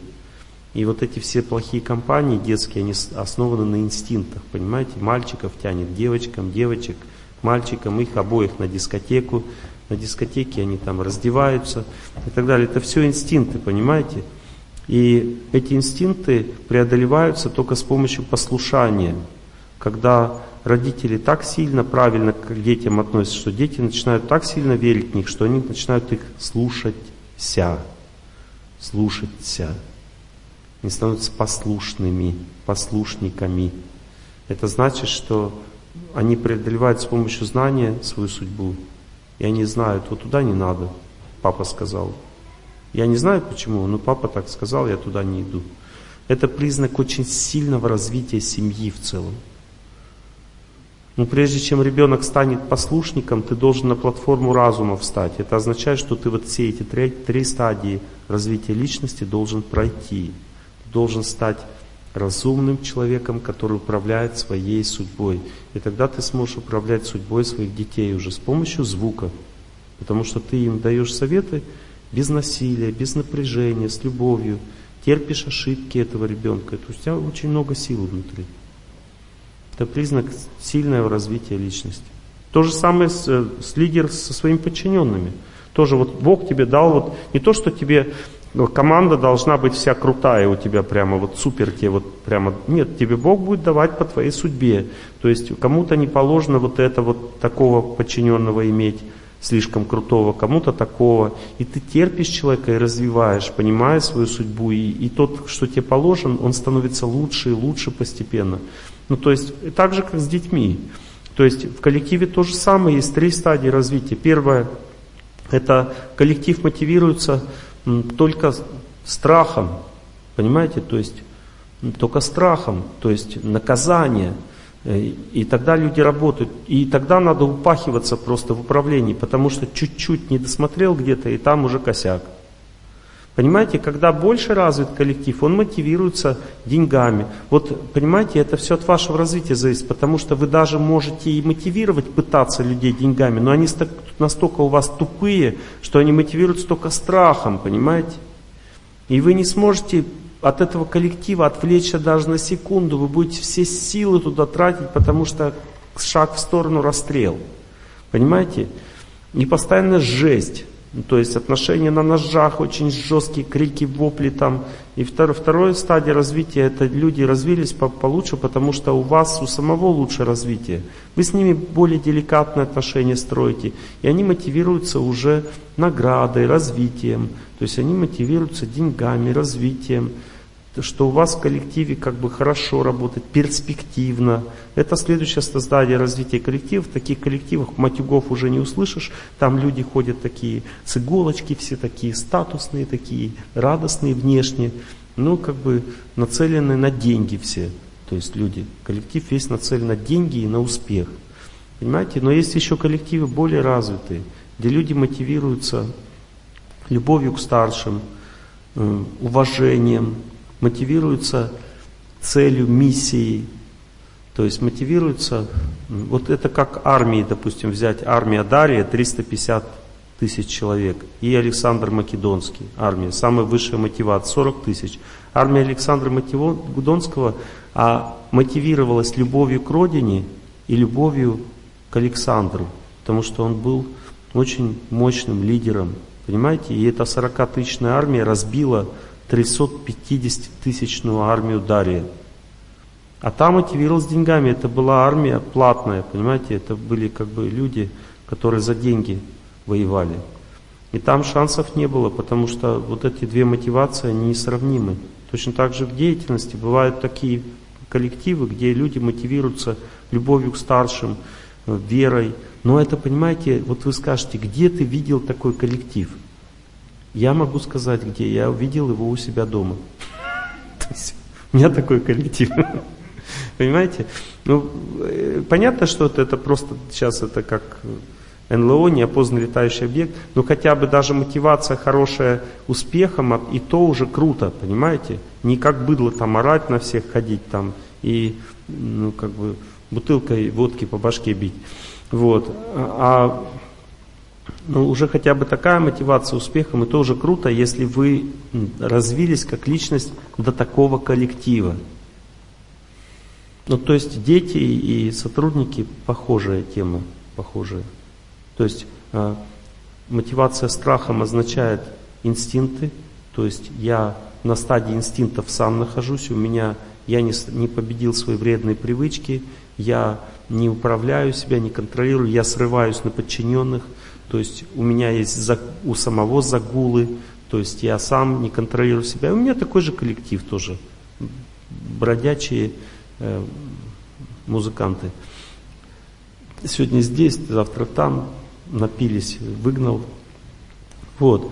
Второй, вторая дальше человек э, стал работоголиком, он упахивается, ему нужны деньги. Ну и такие люди к нему приходят, они как бы все как бы вдохновлены, что у них хорошая фирма, деньги есть, развиваемся, вот успех, все ходят с иголочки, все классно, но внутри пустота, потому что отношений никаких нет, кроме дай, дай, дай, дай. Вот. А, и, ну, соответственно, но э, третий вариант, ты становишься развитым человеком, ты, у тебя вера в Бога, ты как бы любишь людей. В этом случае вера в Бога означает, ты вкладываешь людей, у тебя есть сила, ты такой смотришь, ну что, что Василий Петрович с тобой? Что у тебя с женой что-то? Ну пойдем поговорим. А у тебя, что ты болеешь? Давай я тебе оплачу лечение. Никому не говори, все нормально.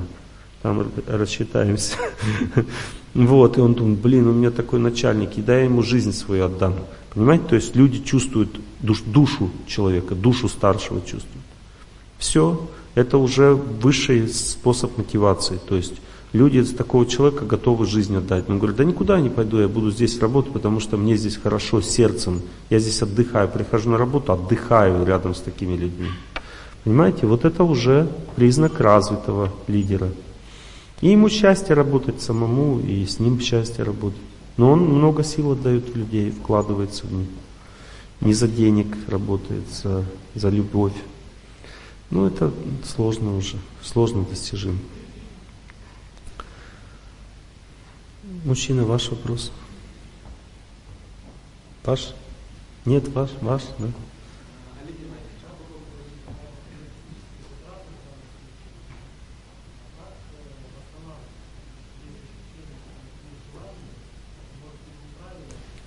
Вот, вот давайте микрофон. А есть у нас вообще микрофончик? Что, что такое у нас? Без микрофончика вопрос. Нужно микрофончик. Потому что вопрос очень хороший, я хотел бы, чтобы все услышали. Потому что звук направленную природу имеет, там люди не услышали вопрос. Поэтому важно, чтобы все сейчас услышали. Есть микрофончик?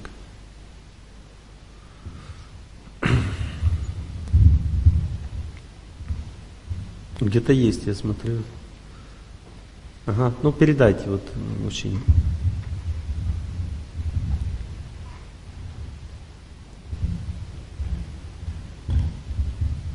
Добрый вечер. Вопрос в том, что есть желание вот, э, помогать, допустим, в коллективе, либо в основном коллективе, но при этом энергетические затраты очень сильные.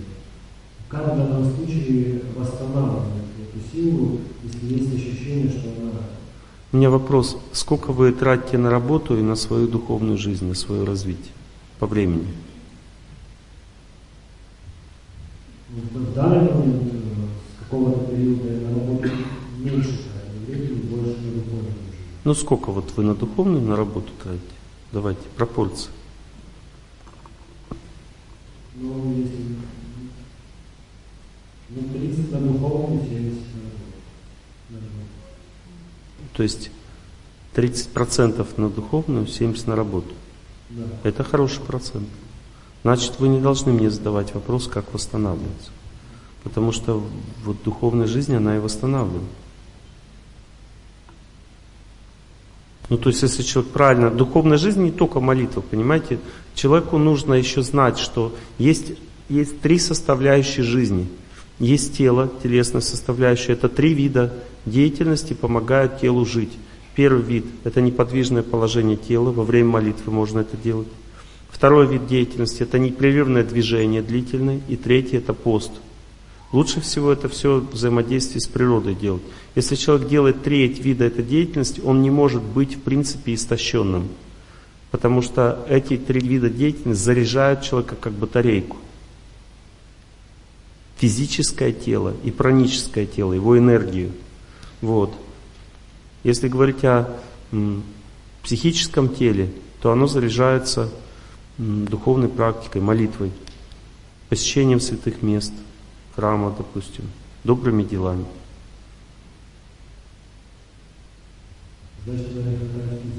Да, вот так и есть. Вы же психически нормально себя чувствуете. Вы истощен физически у вас сниженное давление, вялость в теле. Вот вы, то есть вы не понимаете баланса между этими вещами. Понимаете, некоторые люди думают, я буду молитву читать, и у меня все в жизни будет хорошо.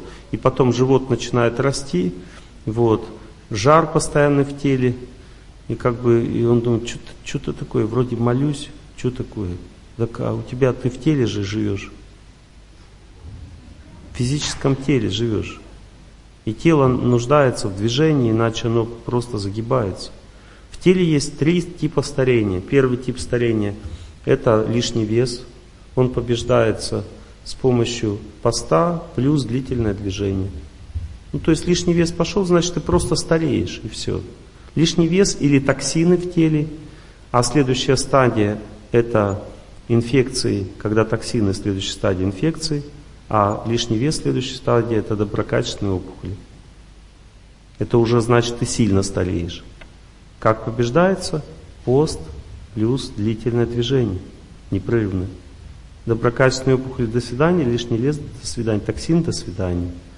Вот. Второй тип старения, жар, побеждается постом на воде и неподвижным положением тела. Ну, допустим, йога там и так далее. В христианстве службы люди стоят, не двигаются, читают, допустим, служение. Вот. Пост плюс неподвижное положение тела, жар в теле, до свидания. Второй тип старения, до свидания. Жар начинается, жар заканчивается, потом дальше воспалительные процессы, потом дальше идет нет, тяжелые э, заболевания организма, такие как сахарный диабет, астма, системные заболевания кожи там, и так далее. Это все результат жара в теле. Кожные заболевания тяжелые. Вот. И третий тип старения – это напряжение. Напряжение преодолевается э, непрерывным движением длительным и неподвижным положением тела. Видите, три типа аскезы распределяются на три типа старения. И вот этих три, эти три типа аскезы и есть настоящее лечение. Когда человек совершает в достаточной степени эти три типа аскезы, он не болеет. Ну, вот как бы, насколько я понимаю, изучая этот вопрос, если человек непрерывно бежит в течение час сорок примерно, или может стоять в течение часа сорок, допустим, неподвижно, или может два с половиной суток поститься на воде, то он может жить долго без болезни. Но если он бежит час сорок, то ему надо бегать раз в пять дней. Стоять по час сорок неподвижно надо раз, два, три дня. А поститься по двое с половиной суток достаточно раз в три недели. И в месяц где-то. Все. Вот этого достаточно, чтобы быть здоровым. Время, как видите, не так много тратится. Гораздо меньше, чем на клизмы и на больницу, если пошло дело.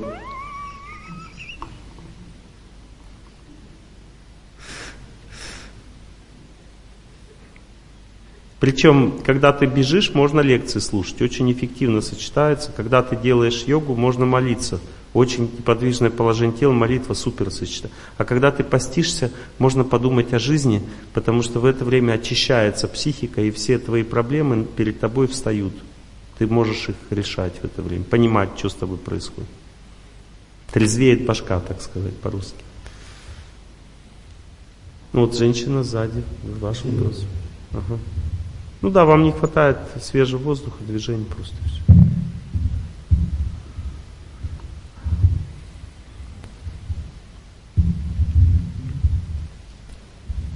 Добрый вечер. Такой вопрос. Если у женщины есть бизнес, но нет семьи, но сфера деятельности – это детский центр развития, то есть такая мягкая сфера деятельности, угу. и Все. там очень много людей. Ну. Это может как-то повлиять на ее дальнейшую судьбу, на то, что она не станет сухой? Ну, конечно, вы же не сухая, то есть э, такая добрая, Напугали. нежная. А? Напугали истории о бизнес-леди сухой, Ну, видите, я немножко фанатичный лектор, поэтому не так много людей ходит. Взял, напугал женщин какой-то историей бизнес-леди. Простите меня. Я буду стараться помягче. Бизнес-леди это не то, что совсем плохо, это чуть-чуть, чуть-чуть одинокая женщина. Все. Но это ненадолго. Потому что она послушала лекции, все поняла и сразу раз замуж и все. Не расстраивайтесь. На самом деле деятельность в отношении с детьми женские качества сохраняет и дает силу женщине, возможность выйти замуж. Но вам нужно, вам вот лично вам нужно раскаяться в том, что было. То есть вы совершили мало, мало, мало. Вы совершили поступок определенный, достаточно жесткий в жизни. Потому что вы же лидер по природе, взяли, рубанули, как ну так, по-нормальному. Вот. Ну вы и раскаялись, конечно, но не, чуть-чуть еще надо. И вот когда вы дораскаиваетесь, у вас сердце потеплеет, станет более теплым, и все, как бы. У женщины есть два типа красоты. Одна внешняя красота, она привлекает мужчин, которые секса хотят. Женщину это не устраивает, потому что она хочет семью. Второй тип красоты идет из сердца. И он привлекает мужчин, которые хотят семью.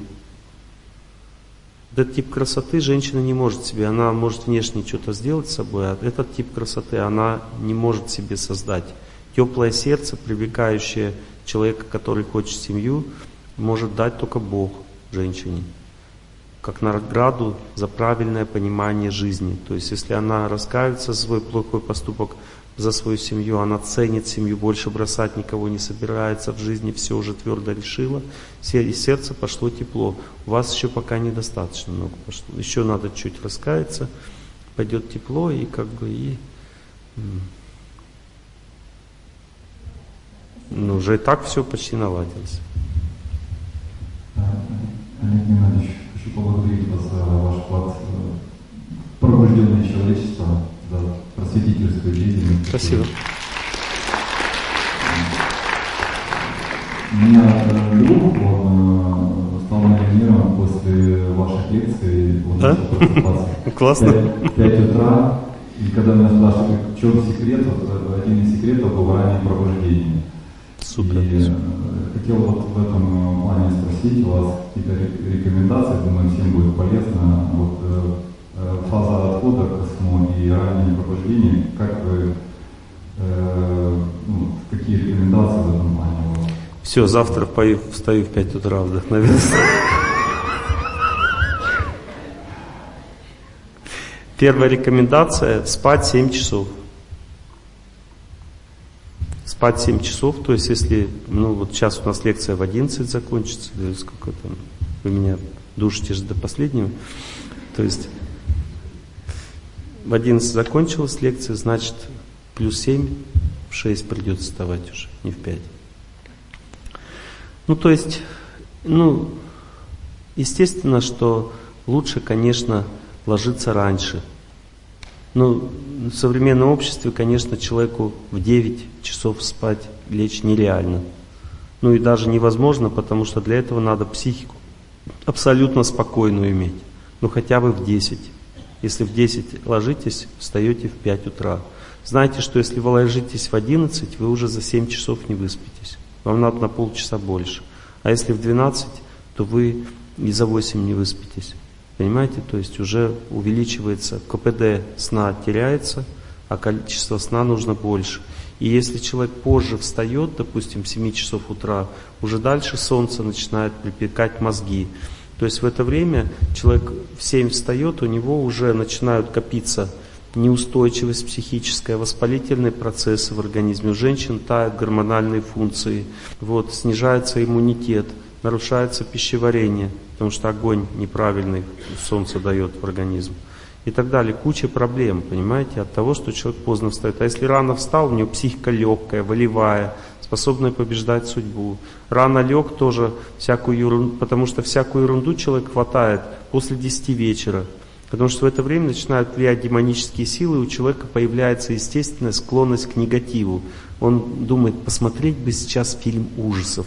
Ну, то есть после 10 вечера появляются уже вот эти вот такие желания, ну, как бы погоня в горячей крови, понимаете, вот такое, что-то такое вот, такое. И вот в это время, пока это не произошло, нужно глазки закрывай, баю, и так далее. То есть ложиться спать уже нужно, пораньше чуть, благостно, то есть. Вот такая рекомендация простая. И когда человек ложится спать, то нужно знать две вещи. Первое, спать ложиться можно только с правильным желудком. Правильный желудок означает, что вечером там в желудке лежат овощи, которые растут над землей, не под землей. Овощи тушеные. Дальше там может лежать молоко с медом горячее – может, э, если человеку жарко в жизни, он может фрукты вечером есть или сухофрукты. Но там не должно быть мяса вечером, хлеба, вот, не должно быть тяжелой пищи, жареной, там всякой острой и так далее. Ну то есть, э, если правильная пища в животе лежит, значит сон будет тоже правильным. И вторая вещь, в квартире должно быть достаточно свежего воздуха. То есть нужно проветривание, особенно женщин касается, они любят тепло и часто э, эта любовь к теплу мешает им проветривать помещение. Ну то есть в результате недостаточный отдых наступает. У женщины это приводит к депрессии, а у мужчины потери волевой силы. То есть разбитым проснулся, нет силы жить.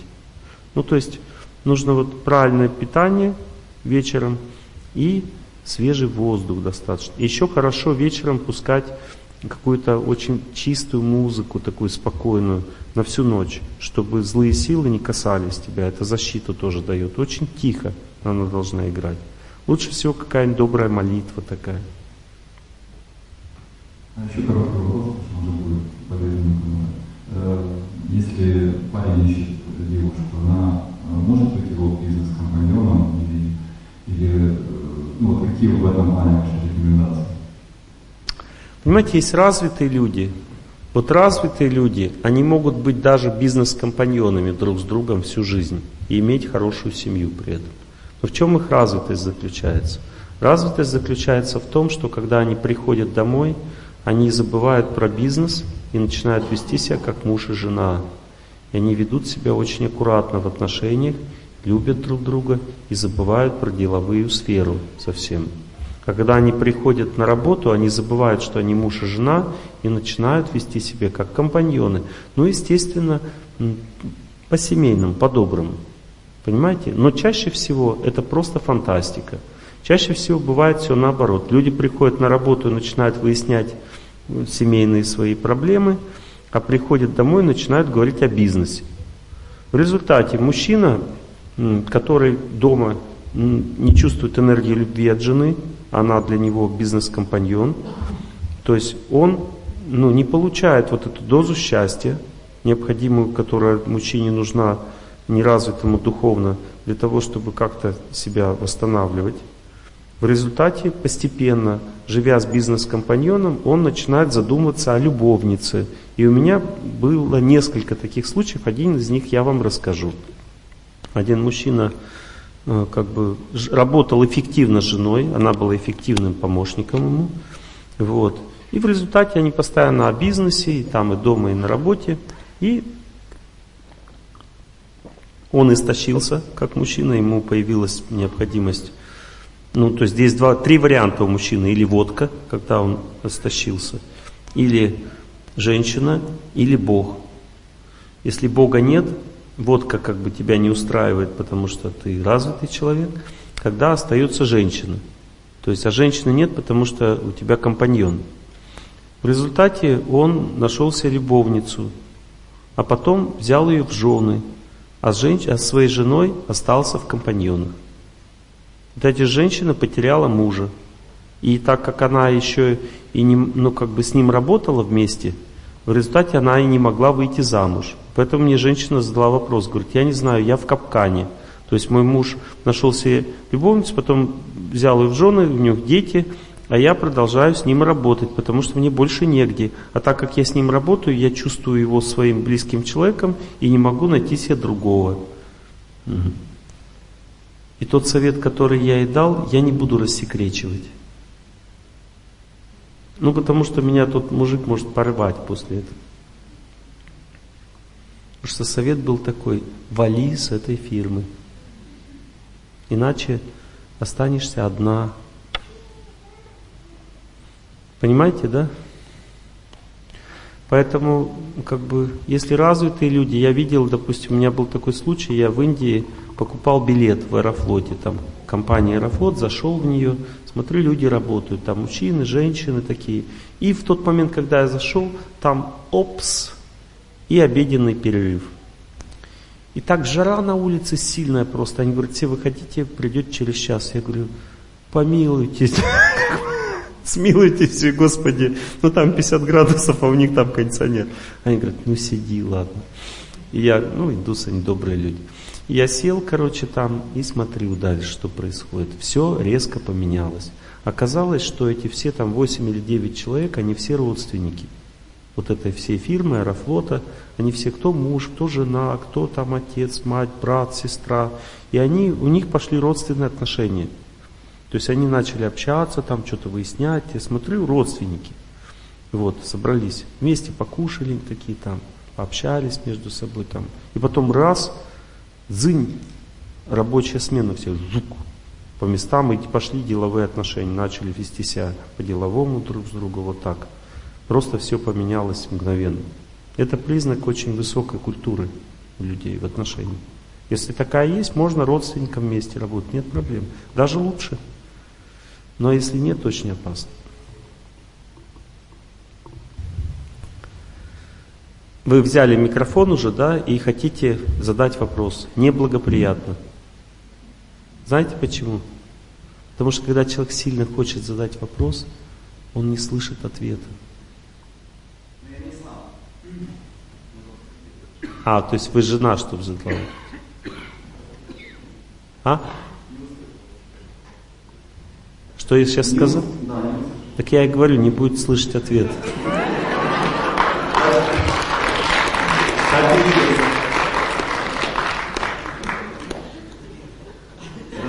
Нет, нечестно то, что вы микрофон схватили. Вот это нечестно. А все остальное честно. Ну, вот спрашивайте, хорошо.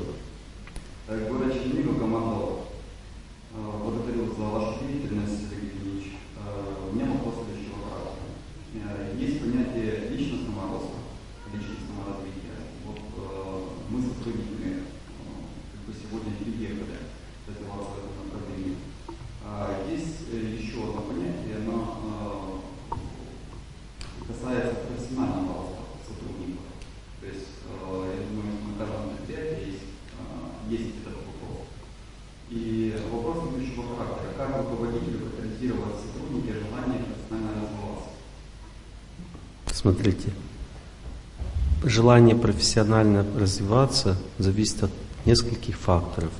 Первый фактор – на какой стадии человек развития внутреннего находится. Если он находится на стадии ватрушки, никакого желания профессионально развиваться у него не катализируешь. Понимаете, потому что у него нет мотивации, он не развитый человек. Если он находится на стадии работоголика, его мотивируют только деньги. Понимаете, если вы ему скажете, я тебе буду платить там на 50% больше, он пойдет, пройдет курсы. Но качество прохождения этих курсов будет нулевое. Ну не нулевое там 50%, какое-то будет. Но если человек находится на стадии развития правильной личности, тогда он сам мотивирован развиваться. Понимаете, он говорит, я хочу учиться, этот человек, я хочу развиваться, я вам принесу пользу. Теперь у меня к вам вопрос. Вот вы сотрудника развиваете, не зная его внутреннего развития. Вам не кажется, что это опасно? Вот вы развиваете, а лучше бы он был не развит, потому что на нем больше ответственности будет, а вы не знаете, что будет с ним дальше, если он, если будет кризис в вашей фирме. Я вас услышал. Ответ такой, что в первую очередь нужно развивать личностные качества себя. Нет, не и себя, а себя. Себя. Потому что сотрудники... Вот смотрите, сотрудники всегда будут отставать на один шаг. То есть, если вы на стадии работоголика, они к этой стадии будут подтягиваться. Если вы на стадии ну, развитого человека, то они будут на стадии работоголика и подтягиваться к развитому человеку. То есть, они будут всегда за вами идти чуть позже, понимаете? На один шаг позже. Но я вас, ну, как бы я вам хочу одну вещь сказать, очень важную вещь. Вы э, подумайте очень серьезно о том, чтобы распознавать людей. Потому что я вот во всем, что произошло, не увидел в вас этого качества. Потому что лидер, он должен чувствовать ситуацию. Вы должны чувствовать людей, потому что я вижу в вашей судьбе, что вас уже один раз обломали серьезно люди. Они вас подвели, понимаете, тем, что вы не разгадали в них предательство. Было такое?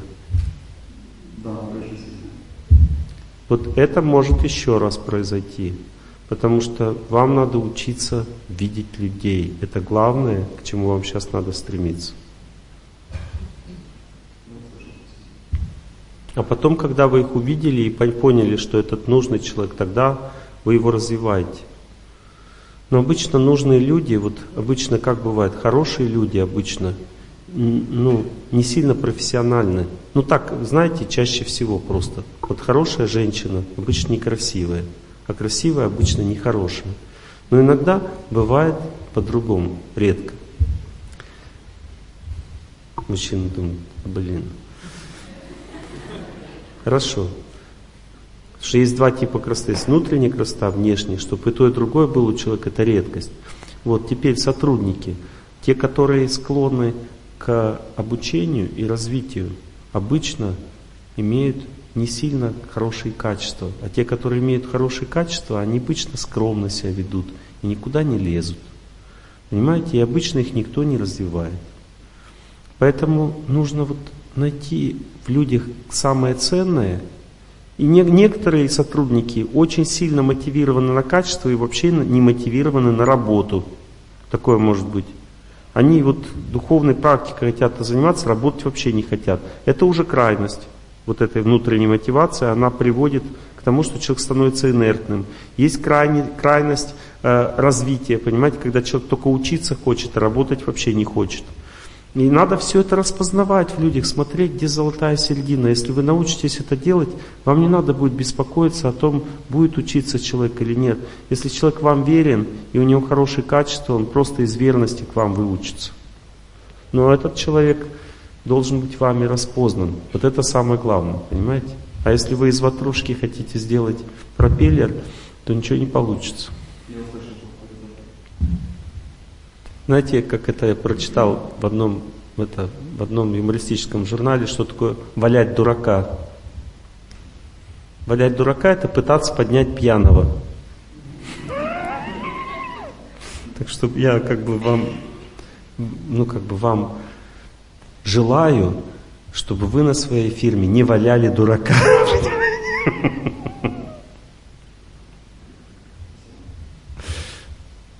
Что сколько его не пытайся, он все равно не поднимется. Бесполезно. Ну вот мужчина сзади. Вы, да, вы.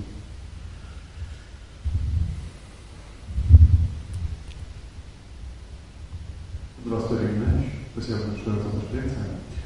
У меня вопрос такой. А, если я работаю директором у собственника, и собственник не передает э, все полномочия и в то же время требует результаты. И влияние на коллектив э, достаточно ограничено. Как поступать в таких случаях? Классный вопрос. Это классика жанра. Так бывает очень часто. То есть причина такого поведения – неразвитость обоих. Ну то есть собственник не развит, и он боится передавать полномочия, потому что он не доверяет вам вы как бы не понимаете, как вести себя в этой ситуации и тоже нервничаете. Понимаете, в этой ситуации нужно развивать собственника, а не коллектив. И развивать его нужно таким образом. Вы должны ему четко показывать результат того, что он вам доверил. Ну, допустим, он вам доверяет вот такие полномочия. Вы ему говорите – я буду стараться изо всех сил, но будет вот такой результат. Потому что для другого результата мне нужны другие полномочия. И он говорит, мне не нужна твоя логика, мне нужны результаты. Вы начинаете работать, и получается вот такой результат, как вы сказали. Хотя вы старались. И он говорит, что такое, что у тебя не получается? Вы же ему говорите, слушай, у меня не получается, потому что вот это – и я не против, я могу еще раз и всю жизнь так работать. Но для того, чтобы был больше результат, мне нужно больше полномочий. То есть таким образом вы его воспитываете, вы ему говорите заранее, что будет, но при этом делаете так, как он говорит. И для вас ошибка или плохой результат является важным способом воспитывать начальника. Но при этом вы стараетесь все равно делать как хорошо, как надо. Понимаете, и рано или поздно он поймет, что вам нужно больше доверять, потому что вы ведете себя правильно. Но вы, вы не знаете такую вещь, что начальник не доверяет человеку только по одной причине всегда. Скажите причину. А? Ну, скажите причину. Не знаю. Причина заключается в том, что есть божественная воля, которая действует через подчиненного. И так эта божественная воля, она заставляет в сердце начальника доверять. Эта божественная воля называется уважение к старшему. Вот ровно настолько, насколько вы уважаете, он вам доверяет. Потому что если вы не уважали, он вообще вас не взял на работу. Если вы будете его больше уважать, он будет больше доверять, еще больше уважать, больше доверять. Уважение не означает, что вы слепо смотрите на него. Вы знаете его недостатки, но не обращаете на них внимания. И просто цените в нем руководителя старшего. И если так будет, вот смотрите, интересный момент. Когда младший уважает старшего настолько сильно, что он спокойно относится к его недостаткам, то наступает какой-то момент в их отношениях, и младший может о недостатках старшего очень спокойно ему говорить. Вы понимаете, о чем я говорю?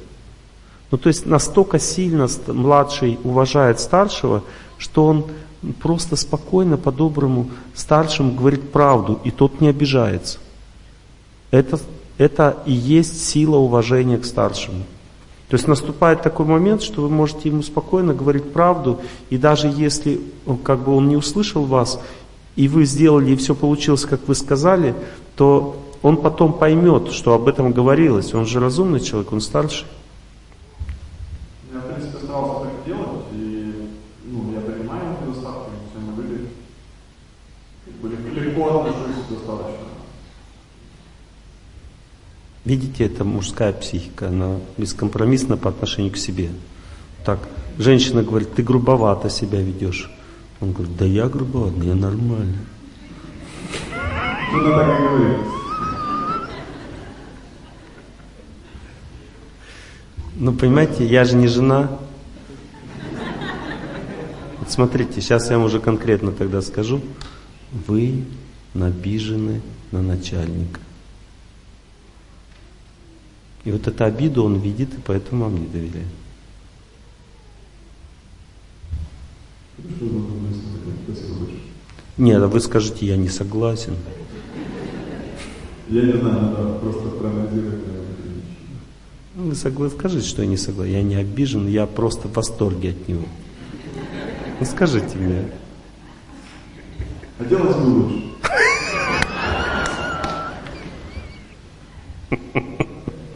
Мужская психика такая. Вот смотрите, есть два типа восприятия старшего. Есть женский тип, есть мужской. Вот женщины, они слушают с огромной верой. И вот если им говорить что-то, они, все, я согласна, буду так делать. Но когда она начинает делать, женщина она чувствует, что ей не хватает силы. Она верит старшему, говорит, Олег Геннадьевич все правильно сказал, но силы так делать не хватает. Это женское восприятие. Она сильно верит, но силы сделать не хватает правильно. Женское восприятие. Теперь мужское восприятие. Мужчина силы сделать вот так вот, завались. Веры не хватает. У мужчины какая вера? Мужчина верит только в события. Я же не могу событиями говорить. Допустим, я говорю, раз гром гремит там или еще что-то. Я событиями же не могу говорить, правильно? Я говорю словами. И поэтому мужчина, он слушает, и мужчине нужно обязательно обломаться, чтобы поверить старшему. Вот он слушает, слушает, и как бы мотает на ус, старший говорит, он говорит, да, да. И потом ему надо, чтобы был облом какой-то. Вот когда облом произошел, он говорит, ну мне же говорили. И все, и вот с этого момента у него включается уже развитие. Поэтому как бы я вам желаю развития. все нормально, все, все хорошо. То есть я всем благодарен. Нет, нет конфликтов ни с мужским началом, ни с женским. Я понимаю, как все воспринимают жизнь, и это хорошо. Но твои мужчины все не.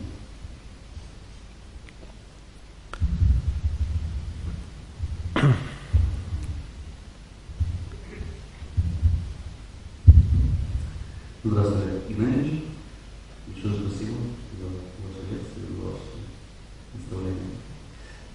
Задать вопрос по работе. Я долгое время работаю руководителем большой компании, но долгое время это больше 10 лет. И сейчас мне предложили в другое место перейти. Слушайте внимательно, это очень важный вопрос. Сейчас всем будет очень большой опыт. Угу. И я где-то стою на, на перепутье. Вы вчера или позавчера такое вот э, несколько э, на лекциях приводили примеры по стройки и э, внутри красоты. Где-то очень близко э, по направлению. То есть совершенно разные направления, совершенно разные люди, совершенно разный бизнес. Ведь проблема ведь не в этом, понимаете? Проблема не в том, что что-то разное или не разное. Проблема в другом. Понимаете, вот смотрите, есть коллектив устойчивый, да, устойчивый бизнес, в котором вы все понимаете. И вы думаете, блин, ну что-то мне в жизни не хватает. Может мне взять больше ответственности? И вот в этой ситуации, понимаете, человеку в жизни не хватает просто Бога. Ему нужна духовная жизнь, нужна молитва, понимаете? И вот эта вот духовная жизнь, молитва дает человеку облегчение души. Понимаете, когда у человека устойчивый бизнес, все классно в жизни стало, нужно облегчение души. Нужно душу сделать счастливой. Потому что у тебя, когда все есть, у тебя страха нет в жизни, у тебя все устойчиво, сделай свою душу счастливой. Начни молитву, начни духовную жизнь. А на цель свой бизнес, свою деятельность, на служение Богу. А потом думай о развитии дальнейшем. Если это не так произойдет, то будет жесть. Теперь я вам кое-что скажу. Когда вы мне сказали о другом бизнесе, я не против его, вы можете справиться. Все нормально. Я просто вижу, что это неблагоприятно для вашей судьбы, а вы не видите. И причина, почему вы этого не видите, потому что у вас не хватает духовного развития. Вы видите, вы чувствуете, поэтому вы боитесь туда переходить. Вы чувствуете что-то не то, а что вы не понимаете. Там вроде бы и развитие хорошее, и интересное дело, и перспектива, но вы не знаете, что там злая судьба, а я знаю. А вы не знаете, потому что у вас не хватает духовной силы. Вот именно этим вам и надо сейчас заняться. А не идете вы туда, потому что сердце ваше это чувствует. А объяснить вы это себе не можете, потому что все вроде хорошо. Спасибо большое.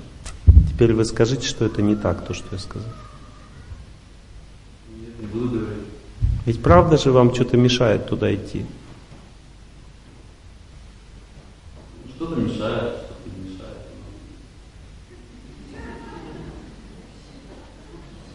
Мужчина это хорошо. Мужчина это не женщина. Ну хорошо. Скажу еще кое-что вам. Вы можете туда пойти только в одном случае. Если вы увидите сильную и глубокую заинтересованность в том, что-то вам, вы там будете находиться, того, кто будет в этой зоне над вами, и кто, как бы, от кого зависит ваша судьба. Я уверен, что этому человеку сейчас на все это наплевать. И он станет причиной разрухи вашей деятельности. Потому что сейчас вы защищены сверху очень хорошо. А там защиты не будет.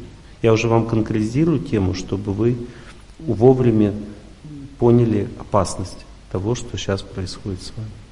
А вообще, как бы, когда у человека все стабильно в деятельности, нужно одухотворить свою жизнь, нужна молитва, нужна духовная жизнь, и это дает возможность стать очень интуитивным и глубже воспринимать все, что происходит. И тогда можно на новый виток своего бизнеса, своей деятельности выйти, потому что новый виток, он всегда имеет больше рисков и опасностей. Это новая зона жизни, и там нужно очень все сильно прочувствовать, прежде чем ее занять. Ну, то есть качественное развитие человека идет не только от профессионализма и его устойчивости, оно идет еще от следующего витка духовного развития. Это очень важно знать и понимать. Иначе можно быть очень опасно. Можно так влететь, потерять то, что имеешь, и как бы и не получить то, что ты хотел. Спасибо. Вы протеже, протежируете, да? То есть вот это признак лидера. То есть они что делают? Он говорит, я руку поднимаю, ты меня заметил, вот его спрашиваю. Хорошо, я подчиняюсь.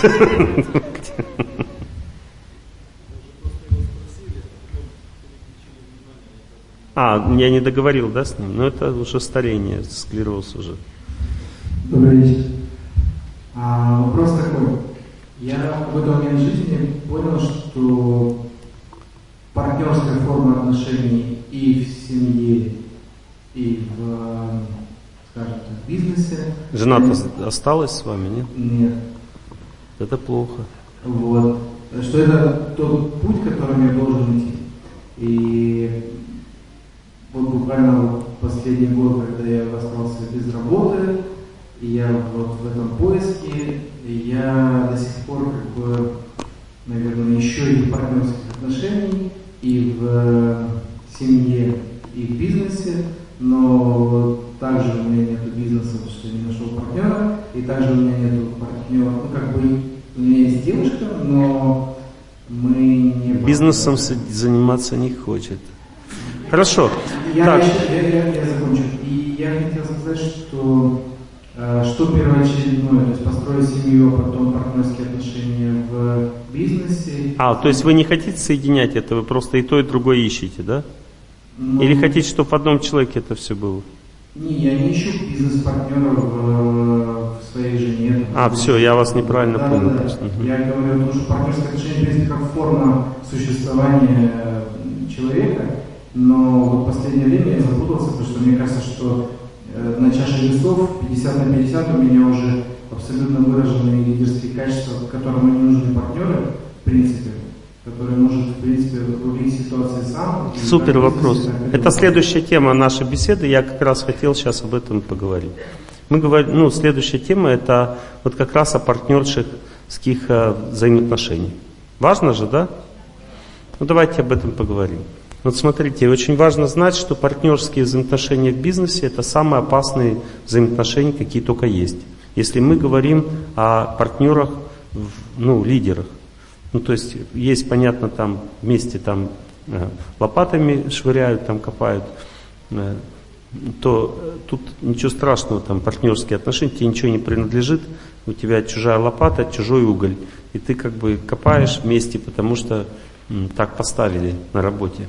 А если у тебя совместный бизнес с кем-то, и у вас все общее, совместное, то там есть свои законы, которые ну, перешагнуть практически нереально.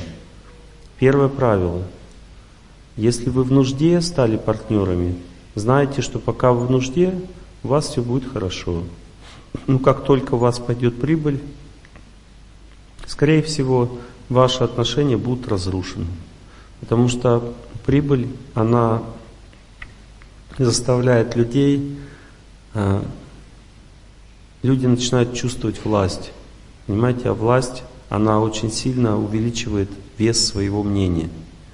И люди, когда деньги начинают идти, они ну, думают о том, как, куда вкладывать эти деньги и как их распределять, как дальше развивать бизнес. В нужде они просто развивались, у них не было выхода.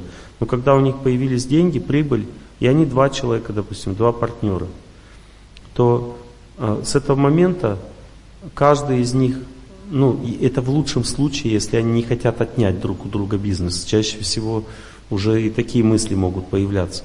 Но если все-таки они более-менее нормальные, как бы адекватные и не хотят отнять бизнес, то у них появляется сильное желание развивать его как-то по-своему в этот момент. И это желание становится настолько сильным, что оно чаще всего делит бизнес на две части, то есть по факту его разрушает. Ну, чаще всего. Теперь, чему это можно противопоставить? Это, этому можно противопоставить две вещи всего. Первая вещь это то, что вы сказали, я уже достаточно развитый, чтобы делать бизнес самому. Ну и слава Богу, перекреститесь. Потому что когда человек делает бизнес сам, но нанимает себе э, не партнеров, а просто помощников интеллектуальных, то есть лидеров, которым он может даже зарплату больше, чем себе платить, но при этом не отдает бизнес, а просто им сильно их мотивирует на деятельность. Именно вот надо сильно мотивировать, потому что не сильно мотивированный человек и не будет лидер работать. Понимаете? То есть он просто будет волынку там гонять. Вот. А если работать по-настоящему, он должен видеть, что вы в нему даете даже больше, чем себе. Ну, то есть очень много. То есть он должен чувствовать, что вот меня оценили. Если это настоящий лидер, который бы мог быть вашим партнером. Если он не вашим партнером становится, а подчиненным в этом случае, и вы ему не отдаете бизнес, потому что иногда человек лопоуха просто все отдает человеку, а думает, что бизнес это его. То есть у него там и, и клиенты все там, и, и вся деятельность, а он думает, это мой бизнес. И человек просто берет его, забирает себе этот бизнес и все. Ну, то есть это тоже такое бывает. Но если вы не отдали бизнес, но при этом человек делает очень серьезную работу, то он должен быть серьезно оценен. И это более устойчивое положение. Потому что пока этот человек не загордится собой и не почувствует, что ему надо больше, а такое может быть, он будет вам помогать. А если он загордится собой, то вы ничего не теряете. Вы можете просто потерять человека, которого все равно рано или поздно вы найдете. Понимаете? А если вы партнерский, вы полбизнеса теряете, понимаете? Это жесть. Это надо заново все делать. Это как человеку ногу отрезали. Вот. Теперь а второй вариант. Партнерские отношения все-таки. Понимаете, здесь два варианта может быть. Или очень высокая идея, и люди как соратники к этой идее стремятся и становятся, ну, понимаете, соратниками. Они как будто как в бой вместе идут. Это, ну, фактически, ну, как, ну, как вот ветераны, знаете, они, афганцы там, они дружат. Ну, я знаю просто примеры свои. Вот люди, когда вместе в войну ходили, они становятся очень верными людьми, потому что они от, от пули друг друга спасали, понимаете? Это уже, ну как бы, никогда человек другого не предает в этой ситуации. Ну, то есть очень высокая идея, очень высокая идея дает возможность людям становиться соратниками. То есть слово партнерские отношения это такое зыбкое очень слово. Есть люди соратники, или они друзья с детства, или ну, там родственники такие очень серьезные, а есть еще такие как бы родственные отношения очень сильными бывают, допустим, у дагестанцев там или у казахов. Ну, то есть они просто, потому что родственники, они кидать друг друга не будут, потому что весь клан осудит родственный. Ну, то есть такое может быть. А, должна быть какая-то система, которая сдерживает человека от предательства. Вот. И второй вариант, поняли первый вариант, это какая-то ну, сила, которая сдерживает разрушение. Или это родственные серьезные отношения, или это цель высокая и так далее. И второй вариант – это очень высокий интеллект. То есть люди очень высокого интеллекта. Интеллект на топ-менеджера крупной компании. Очень высокий интеллект. Они просто понимают, что бросать друг друга – это не вариант. И договариваются всегда друг с другом. И вот рассчитывать на то, что именно у вас такой очень высокий интеллект, опасно. Потому что, может быть, у вашего партнера не такой высокий интеллект. Ну, то есть, такое может быть, конечно, я не отрицаю. Но люди очень разумные, просто вместе работают, потому что они понимают, нет вариантов.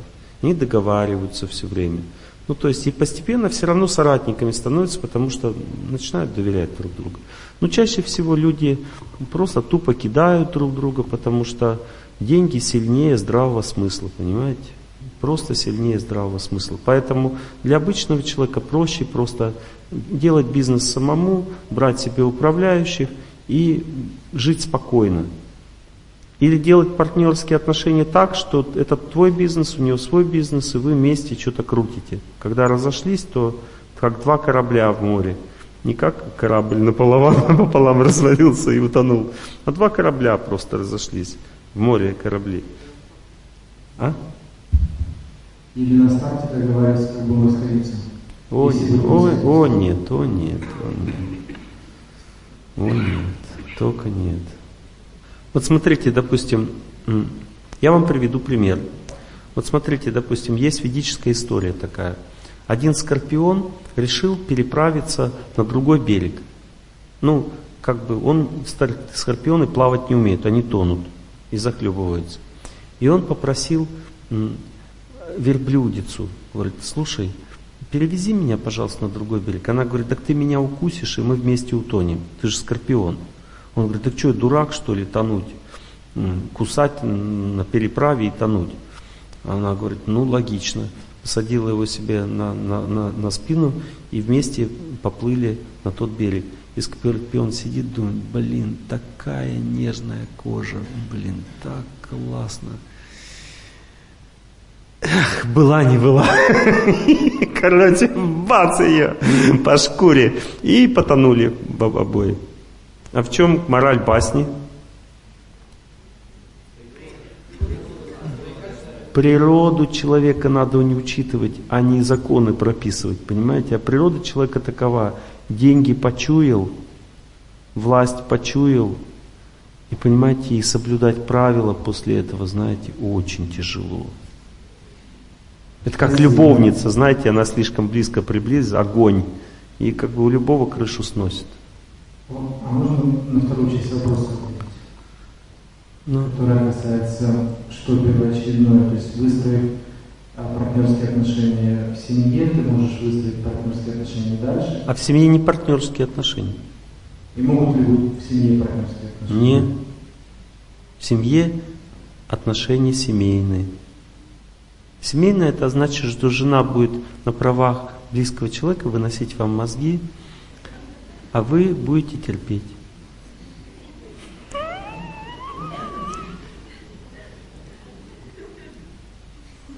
И она будет терпеть ваше старшинство. То есть вы скажете, будем жить в этом доме. Она поплачет и будет жить в этом доме. Или поедем жить, допустим, в Днепропетровск. Вот. Она поплачет, поедет жить в Днепропетровск, потому что она жена. Ну так правильно вообще-то делать. Но как бы при этом она имеет право выносить мозги каждый день. Но в каких-то ключевых моментах как бы мужчина принимает решение. В основном.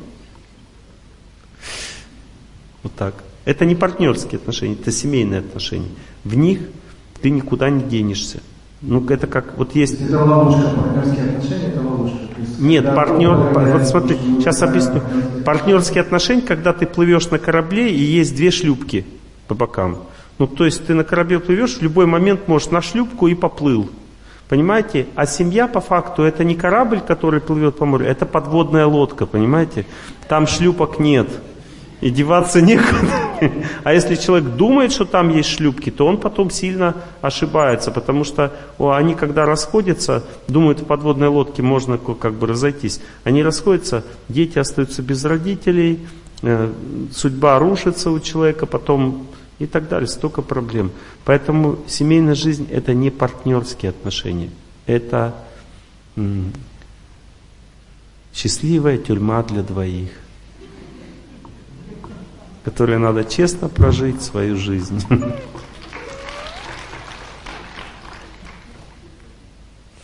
Ну, в лучшем случае счастливая, конечно. Бывает иногда и несчастная. Причем даже интересно знать, что даже разумные люди, и очень сдержанные, и очень культурные, и даже те, которые очень уважают и любят друг друга, все равно страдают в личной жизни. Хотя бы чуть-чуть. И причина заключается в том, что в личной жизни очень сильно работает желание наслаждаться человеком. Это называется вожделение или эгоизм. А вожделение это враг человека, он разрушает жизнь. Поэтому только тот человек, который просто жертвует себя близкому человеку, он способен быть счастливым в семейной жизни. А это признак святости уже. То есть надо сильно верить в Бога, чтобы так жить. Поэтому и Бог создает семьи, чтобы у людей не было выхода как идти к нему. Это причина как бы. Скажите, а получается, партнерские отношения, семейные отношения, условно, они первоочередные? Э, нет, для мужчины нет. Мужчина может сначала утвердиться в жизни сильно. Чем сильнее мужчина утверждается в жизни, тем красивее он становится. Фактически, если мужчина сильно утвержден в жизни, он становится таким красивым, что уже один он остаться не может. Потому что находится такая девушка, которая точно сшибает его с ног. Ну, то есть уже для женщин невыносимо, что такой хороший мужик ходит в холостяках. Поэтому смело развивайтесь, не волнуйтесь. Всему свое время. Если вы как бы развиваетесь как лично, вы становитесь красивее, красивее, красивее, девушки не позволят вам дальше оставаться одному. Просто не позволят. Пока, пока я, не удается на его Ну, развивайтесь всему свое время. Никто еще не уходил от судьбы.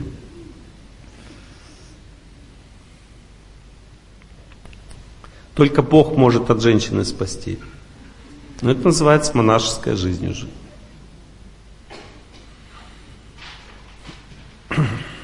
Ну ладно, девушки тогда мужчинам хватит уже, а то они меня обижаются уже. Да, пожалуйста. Микрофончик дайте.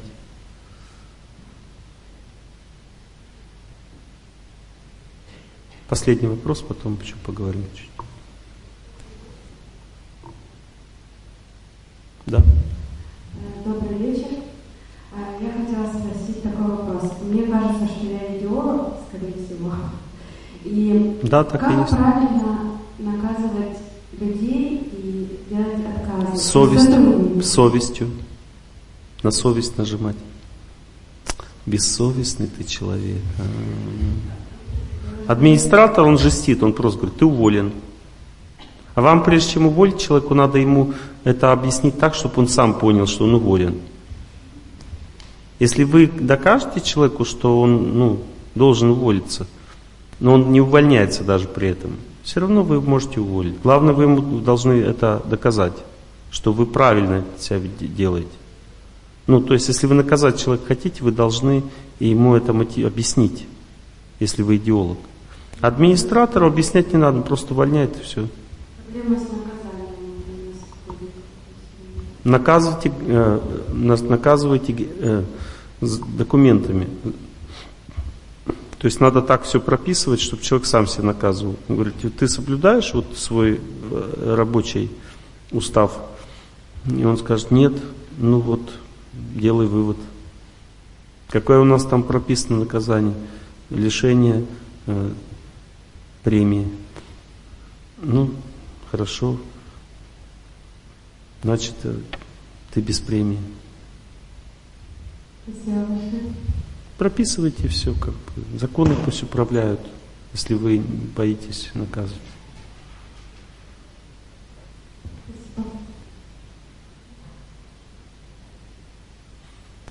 У нас здесь в Киеве живет один ведический священник. Он посетил мою лекцию. Это мой старый знакомый. Я ему очень признателен.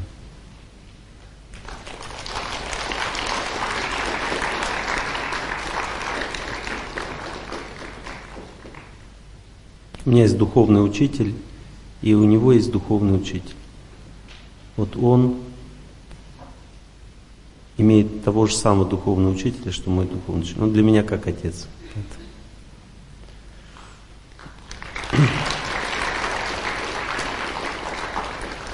этикет, что я должен представить священника, если он присутствует на лекции. Особенно старшего для. Ну, просто я это должен был это сказать. Сюда придет еще один священник чуть попозже, которого вы вчера видели, отец Амвросий. Он, сегодня мы ездили по святым местам православным, не рассказывал ну, много интересного про Киев, про его историю христианскую. Потом меня возил в пещеры, которые я не видел там. И оказывается очень много разных захоронений святых здесь в Киеве. Сотни раз больше, чем, во много раз больше, чем во всех других городах, ну, вот, допустим, территории СНГ бывших, всех вместе взятых. Представляете, здесь насколько Это богатый духовными традициями этот город, богатый святыми людьми. И вот этот вот отец Амбросий, он хочет этому вас учить. То есть он будет давать курс, а, на котором он будет рассказывать про святые места Киева. Очень подробно, про святых людей.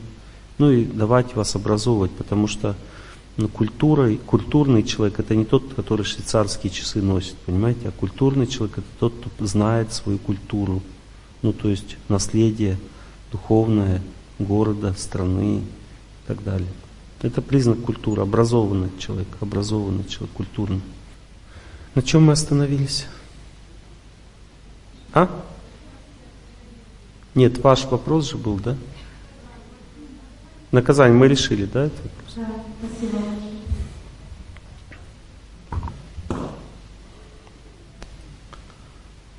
Понимаете, ну, есть разные партнерские отношения. Вообще люди делятся на разные категории. Если говорить об отношениях, то очень важно понять, что есть три типа отношений в бизнесе.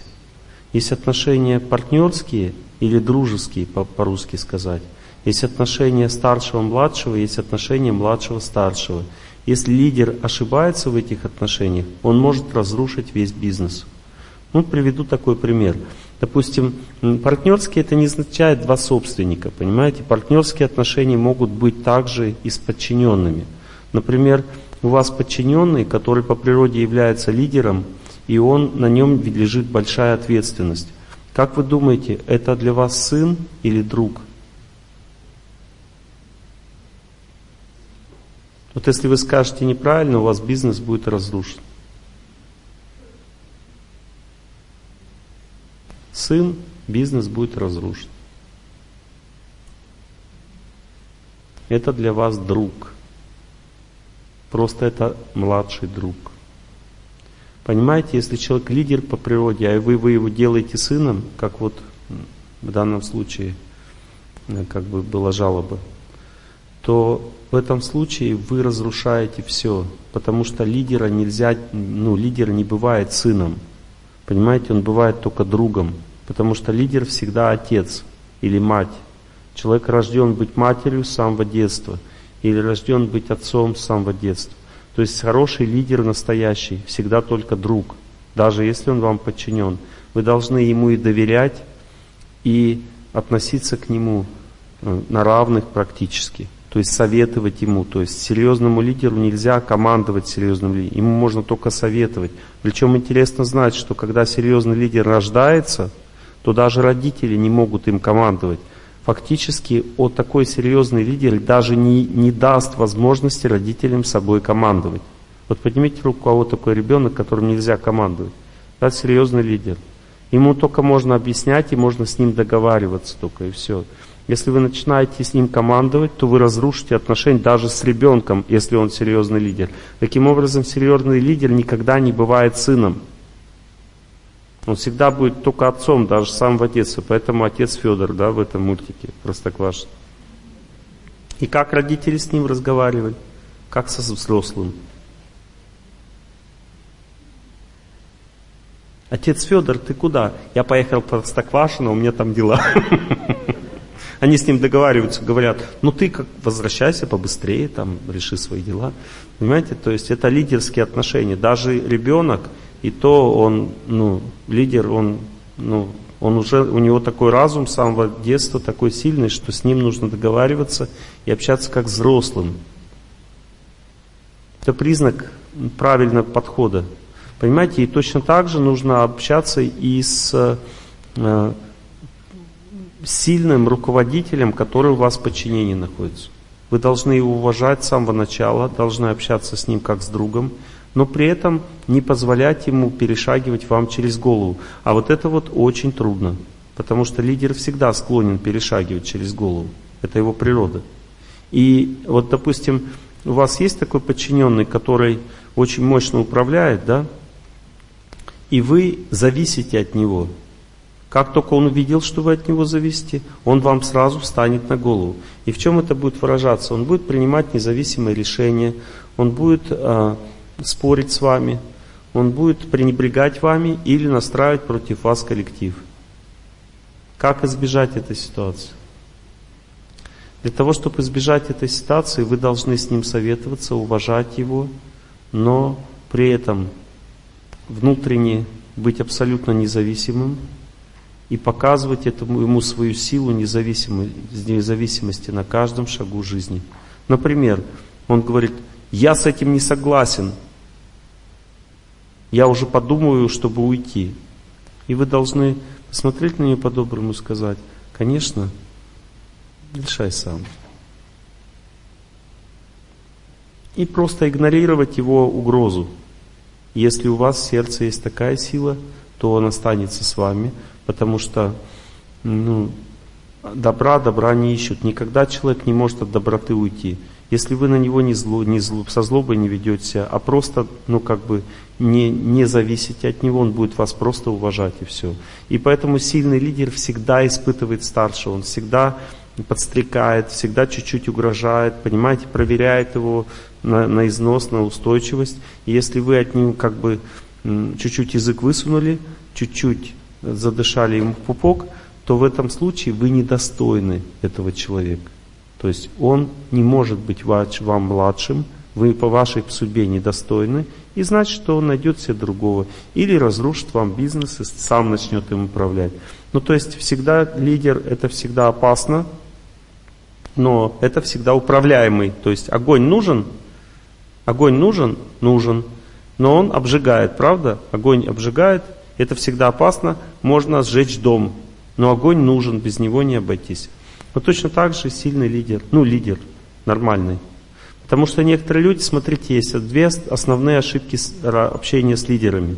Первая ошибка, ну то есть я лидеру даю полномочия, он наглеет и или уходит, или разрушает коллектив. Вторая ошибка, я э, даю полномочия, а я начинаю с ним общаться как с ребенком понукать им, там, командовать, я разрушаю в нем инициативу, или просто ну, он превращается, ну, враждуется. Если очень сильный человек, он терпит, терпит, и на меня начинает наезжать и настраивает людей против меня. Или второй вариант, я просто его делаю из него котлету, он перестает быть лидером, по крайней мере, в отношениях со мной. Ну, то есть я диктую ему, как ему работать, и он теряет инициативу, силу и просто становится бесполезным. А вариант, чтобы он был эффективным, очень сложен, потому что ты должен как личность быть настолько развитым, чтобы иметь в подчинении себе сильных лидеров. И это называется уже топ-менеджмент. Что такое топ-менеджмент? Это когда ты настолько мощный как личность, что ты можешь работать с сильными, разумными людьми, не подрывая их авторитет и при этом не, ну, не давая им возможность залезть тебе на голову. То есть ты должен иметь идеальное поведение. А если у тебя несколько таких человек, ты должен всегда рядом с ними блистать своим терпением, уважением, тактом и безупречным поведением. Поэтому, если у вас всего этого нет, не надо быть топ-менеджером. Потому что себе только проблемы заработаете. Вот, то есть, видите, партнерские отношения это не означает только отношения с, с равными.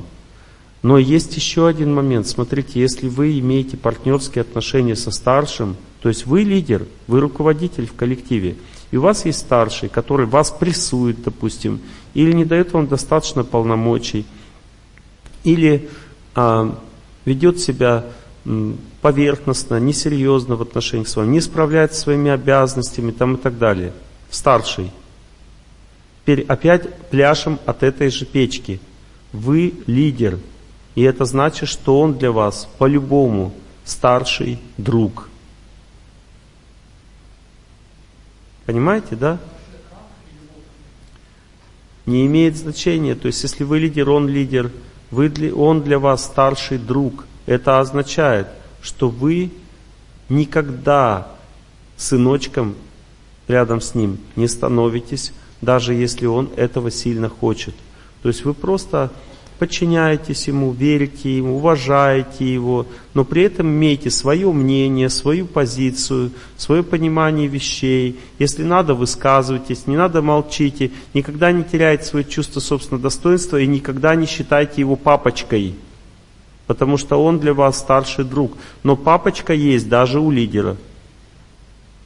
И этот папочка не находится в отношениях, э, деловых отношениях с вами. Приведу пример. Вот, допустим, есть, э, у вас, допустим, есть завод, да, на котором вы подчинены своему директору. И вы, допустим, там имеете очень мощную сферу влияния. Ну, допустим, главный зам у этого директора. Это ваш старший друг. А вот министр в этой области является вашим отцом. И вы должны относиться к нему как к отцу. А вот когда этот министр делает вас своим замом, тогда вы для него младший друг уже, а не, а не сын. Понимаете разницу в отношениях? То есть ты к министру относишься как к отцу, то есть он для тебя непреклонный авторитет, ты его сильно уважаешь и с почтением себя ведешь с ним. Но когда ты становишься замом у министра, ты тогда становишься его советником, а не сыном. Потому что если ты будешь с ним как, как сын себя вести, то он тебя никогда не будет ценить и никогда ты не будешь эффективным, потому что он будет понукать тобой. А как можно понукать советником? А замминистра это и есть советник, понимаете? Это тот, кто должен ценные советы давать, а не бегать как секретарь на задних лапках. Чувствуете, как неправильное построение отношений может разрушить всю жизнь и деятельность человека. Незнание вот этих вот правил. Теперь другой, с другой стороны подходим. У вас есть подчиненный, да? Это человек, который не занимается менеджментом серьезно. То есть, понимаете, кто такой менеджер? Менеджер или управляющий, ну, говорим управляющий, да? Это человек, который а, принимает решение сам. Вы просто ему очерчиваете сферу его полномочий. И он, если опытный человек, он именно в сфере этих полномочий принимает решения, а там, где нет его полномочий, он советуется. Это признак, что тут очень хорошо все поставлено. Теперь смотрите, вы говорите, ты будешь у меня управляющим. Он говорит, супер, я как раз на это учился. И по каждому пункту, когда надо принять решение, он приходит к вам. И вы думаете, вы ему говорите, слушай, блин, я тебе уже 500 раз сказал, ты управляющий, сам принимая решение. Он говорит, хорошо, я понял, и в следующий раз опять приходит к вам за решением. Что это значит? Это все равно, что вы собака говорит, ну скажи мама. Собаке говорит, скажи папа. И она,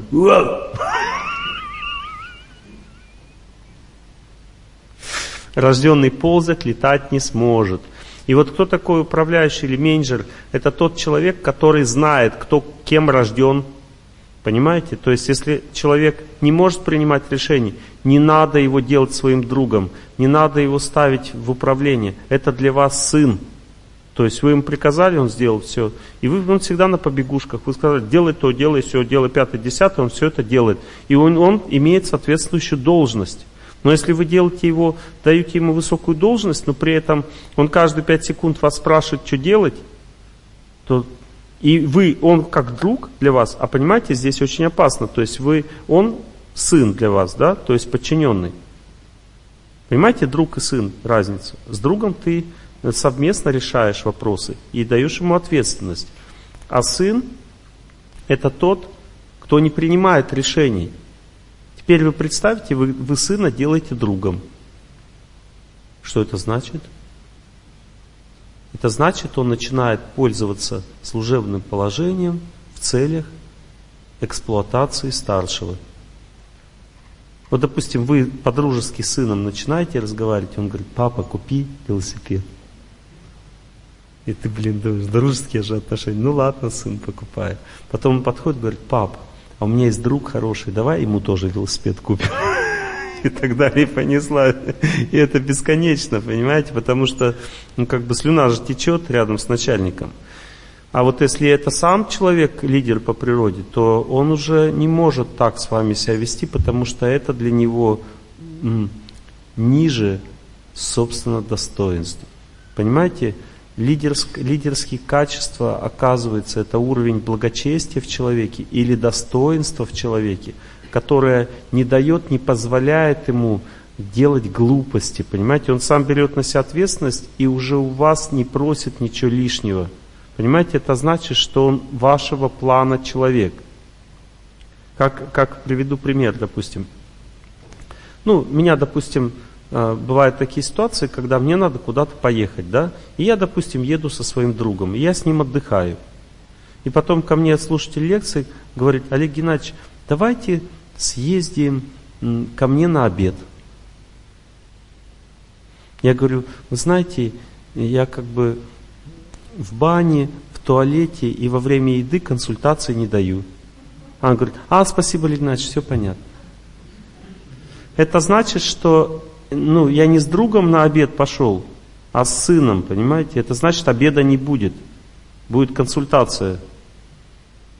Всю дорогу, пока еду на обед, когда еду с обеда и во время обеда. И будет консультация у всех, кто находится рядом, потому что время мало. Олег Геннадьевич же долго не будет рядом, а надо успеть. Обеда не будет, будет консультация. Поэтому то же самое руководитель, то есть он попал в близкие отношения с подчиненным, все, суши весла. Все, у него никаких сил не будет, тот из него все вытащит все жилы. Вот, поэтому будьте очень осторожны. Допустим, не с кем дружить. Вы работаете, допустим, в коллективе, не с кем дружить. И решили подружиться с подчиненным. Сушите весла. Дальше будет только хуже. Особенно женщинам, не с кем дружить. Раз подчиненная начала болтать, все, капец. Она стала старшей для всех. Как знаете, в этом в гареме есть старшая жена. Просто все жены.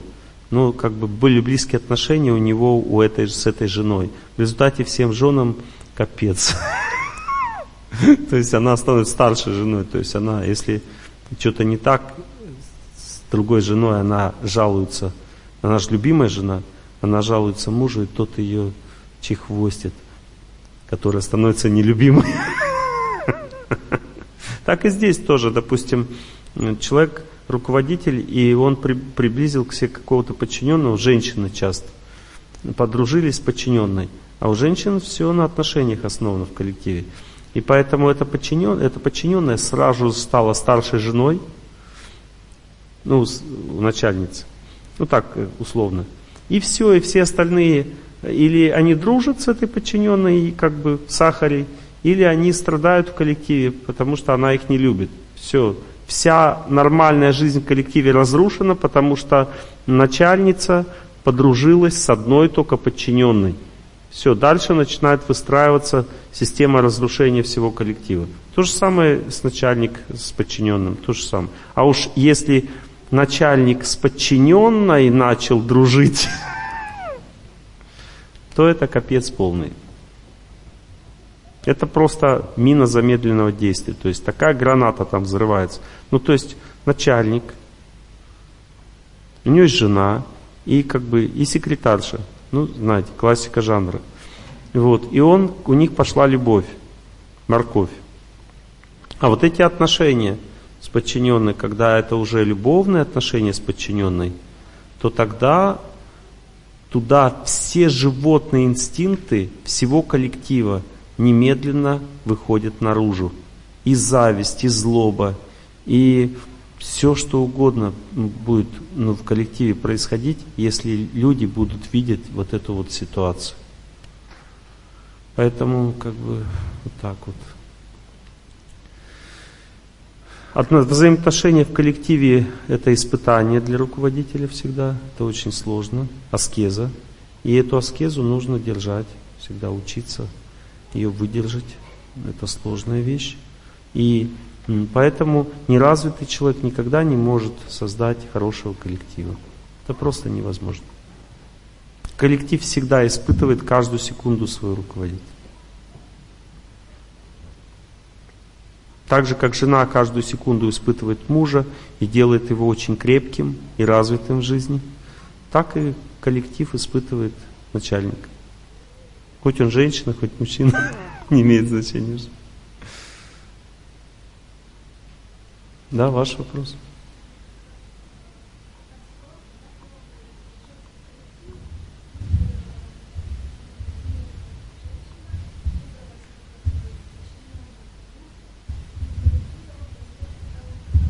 Ну вот, э, как бы вы подтверждаете, да, что так и есть.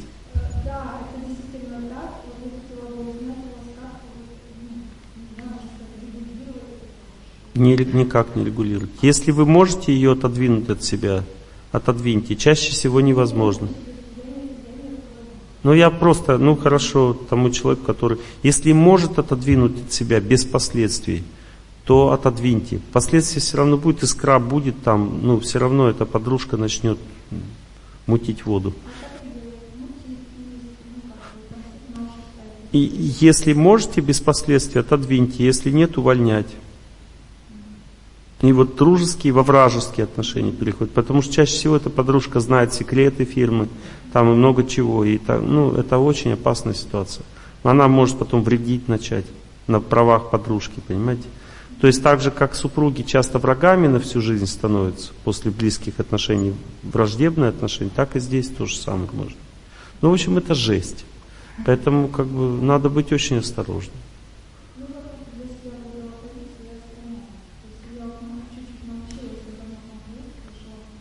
Ну а что делать-то? Надо терпеть, да? Терпеть, любить всех.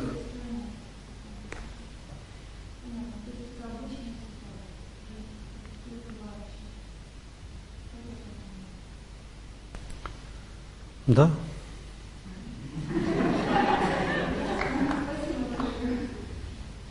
Прописывать очень сильно обязанности в женском коллективе. Очень в обязанностях и правах очень много уступок. Там, можно раньше уходить чуть-чуть с работы, там, поперекусывать на работе, там. Ну, много-много уступок в женском коллективе. Но прописать так права и так строго соблюдать, чтобы муха не пролезла – то есть вот вы сделали очень хороший, мягкий, нежный, добрый график для женщины работы, а дальше жесть. Никаких ни для кого исключений, никогда. Вот одна женщина влезла, они все будут пытаться влезть в исключение, одна влезла, и все нахрапом за ней. То есть женское, женское, ну, женское сознание имеет коллективную природу. Никогда, если вы одной сделали исключение, никогда невозможно дальше сохранить равновесие. Все женщины с ума просто сойдут. То есть, понимаете, мужчине какому-то исключение сделали в мужском коллективе, никто не заметил. Но если в женском коллективе одной женщине позволить уйти пораньше, все остальные будут думать об этом постоянно, в этом, так страдать, блин, а мне не позволят. Коллективное сознание, понимаете, у женщин и все, и капец будет. Настроение по нулям в женском коллективе. А если никому никогда ничего не позволено, вот и график, в принципе, работы хороший, устраивает. Женщины сначала ноют, потому что ничего не позволено, они хотят исключений, мучают руководитель, ноют. Но потом они привыкают к этому графику и спокойно просто работают всю жизнь там, потому что график такой, что они не устают. То есть они спокойно работают всю жизнь, и привыкают. То есть сначала будут, ну, не дай Бог тебе сделать исключение. Это будет капец потом. Они потом с ума все сойдут. Вот они привыкли и работают спокойно, хоть всю жизнь. Они привыкают к этому, знают, что вариантов нет. Все. Дырочек нигде нету. Вода поэтому не вытекает. Если не вытекает, напор начинает, там, и все разрывается. Дырочек нигде нет, значит все нормально. Вода не вытекает, жизнь спокойная у женщин. Дырочка есть, значит, пойдет волна. Потом. Женская природа так работает. Точно так же в отношениях с мужем. Женщина ищет дырочку. Она пробует всякие варианты, смотрит, и где дырочка, не раз там и усиливает свои полномочия. И потом опять дальше живут нормально. Потом нашла еще где-то лазечку пролезла, и все, назад уже до, до, до дороги нет. Понимаете, у женщины так психика устроена, что если она что-то отвоевала у мужа, назад уже отдаст, никогда не отдаст, это невозможно. И поэтому год за годом, постепенно, женщина ну, в семейной жизни год за годом, постепенно, она же сначала приходит такая беззащитная такая, такая, Господи. Одно счастье такое же. Мужчине. Год за годом, постепенно. Женщина твоя все больше и больше. И постепенно становится бабкой. Бабка это особая форма жизни. Это жесть просто. Страшное дело. А мужчина становится дедушкой. То есть они готовятся к следующей жизни. Потому что в следующей жизни дедушка становится девочкой, бабка мужиком.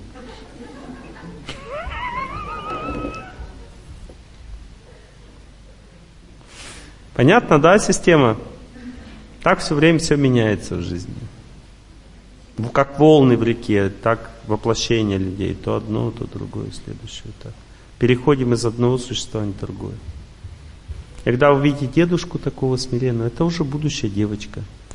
А когда бабка такая, это будущий мужчина. Следующая жизнь. Это так, уже для интереса вам рассказал уже. Ну вот кто еще у нас не спрашивал меня еще? Ну вы мужчина вот спросите.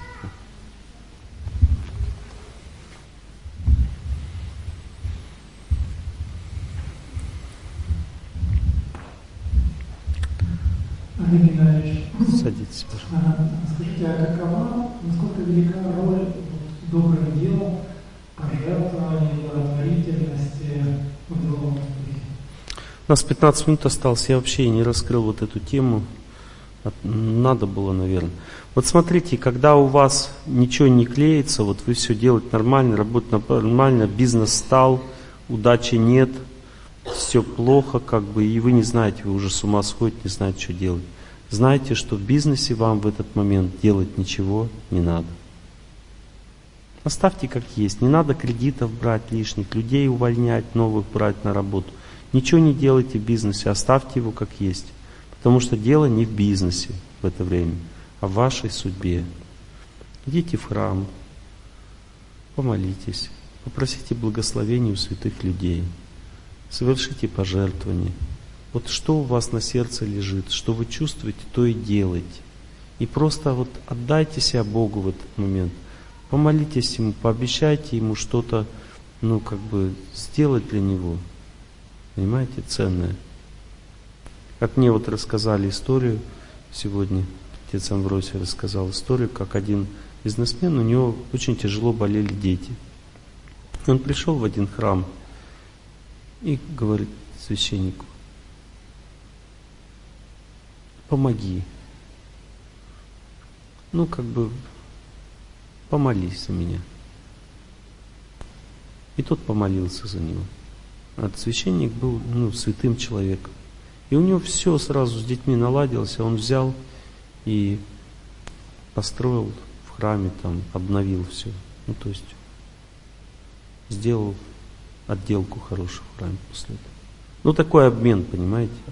Ну, то есть ты как бы Богу даешь, когда, ну, ты, то есть ты готов Богу все, что нужно сделать для Бога. А Он, Бог, будет готов сделать, что нужно для тебя.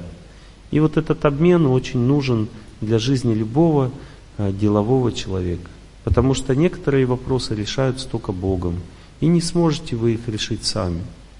Понимаете? То есть у меня был такой случай в Питере, когда люди слушают мои лекции, они, ну, им пришли просто э, определенные органы и говорят, как бы, бизнес отдавайте, или мы вас посадим. И как бы им ни то не устраивало, ни это. Как бы не понравилось, и тот вариант, и это им не понравились. Но они слушали лекции – и они начали молитву и начали получать благословение у святых людей, то есть начали духовную жизнь очень интенсивную. И интересно знать, что эти люди пытались их посадить. То есть они пытались все делать, как они обычно делают, но у них ничего не получалось. Но знаете, чем этим все закончилось? Сели они сами. Я сейчас вам расскажу один принцип. Это очень важно знать, потому что вы лидеры. Запомните, что если кто-то делает против вас несправедливость, а это, ну, если это настоящая несправедливость, то ничего страшного в этом нет. Даже если это делают очень высокопоставленные люди и у них большое могущество, ничего страшного в этом нет. Знайте, что когда делается несправедливость, то чтобы ее нейтрализовать, нужно иметь аскезы больше, чем у этого человека. Запомните, любой человек, который имеет высокое положение в обществе, это значит, что у него много внутри аскетизма. Но если у вас будет больше аскетизма, то это зло, которое он направил на вас, пойдет на него самого. Я это проверял тысячу раз. Работает всегда безотказно. То есть, что нужно сделать? Вот если человек хочет разрушить вашу жизнь, вашу деятельность, наказать вас за что-то, за чего вы не, ну, как бы, ну, как бы вы не отвечаете, не ответственны. А если вы ответственны, раскайтесь, как бы. Может быть, даже и Бог простит и не будет наказывать. Но если вы это зло, это чистейшее зло, то просто есть такие аскезы, неподвижное положение тела и молитва, пост и молитва, или длительное движение и молитва. И при этом вы в сердце вспоминаете несправедливость. Продолжаете совершать аскезу, пока не почувствуете, что несправедливость вам не страшна.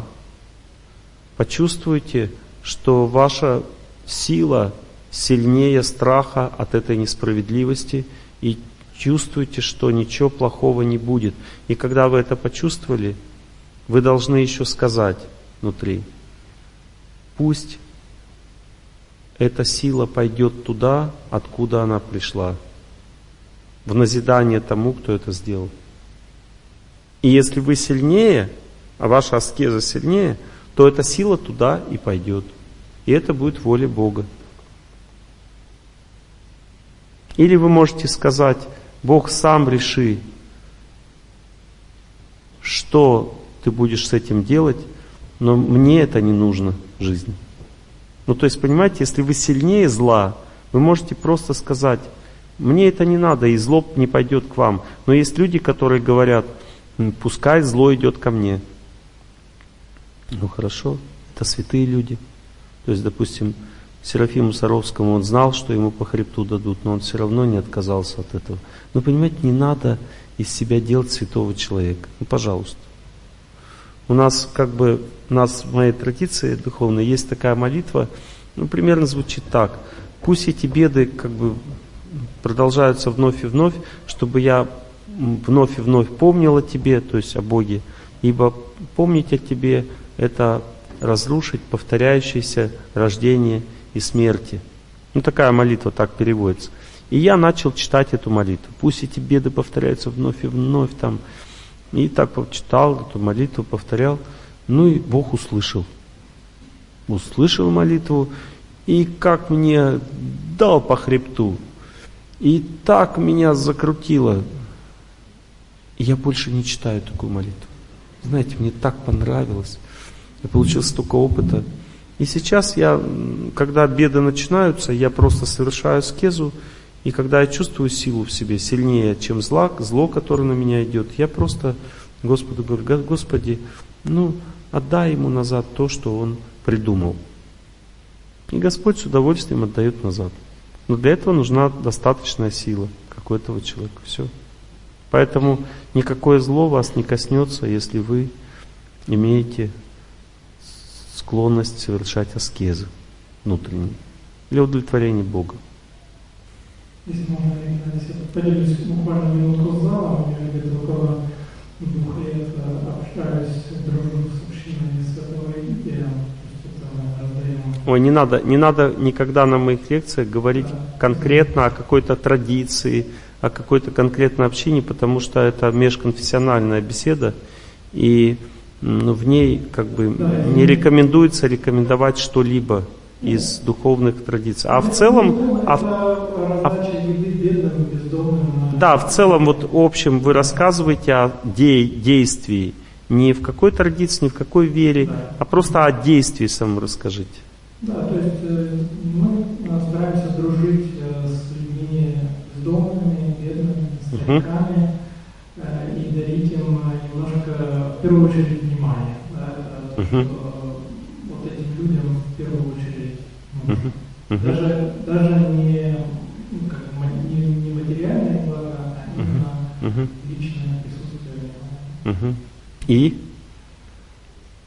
И ну, я вижу, что это очень сильно заряжает э, слушайте, слушайте. энергетически и э, ощущением гармонии.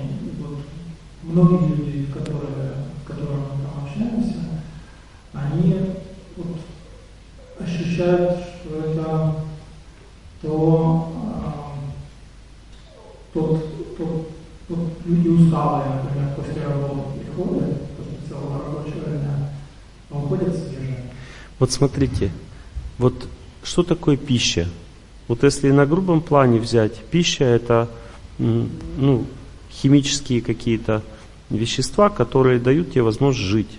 Да? Это на грубом плане. А тонком плане пища это то, что спасает тебя от нужды. Понимаете, Бог не смотрит на пищу как на грубом плане. Он смотрит на нее как на тонком плане.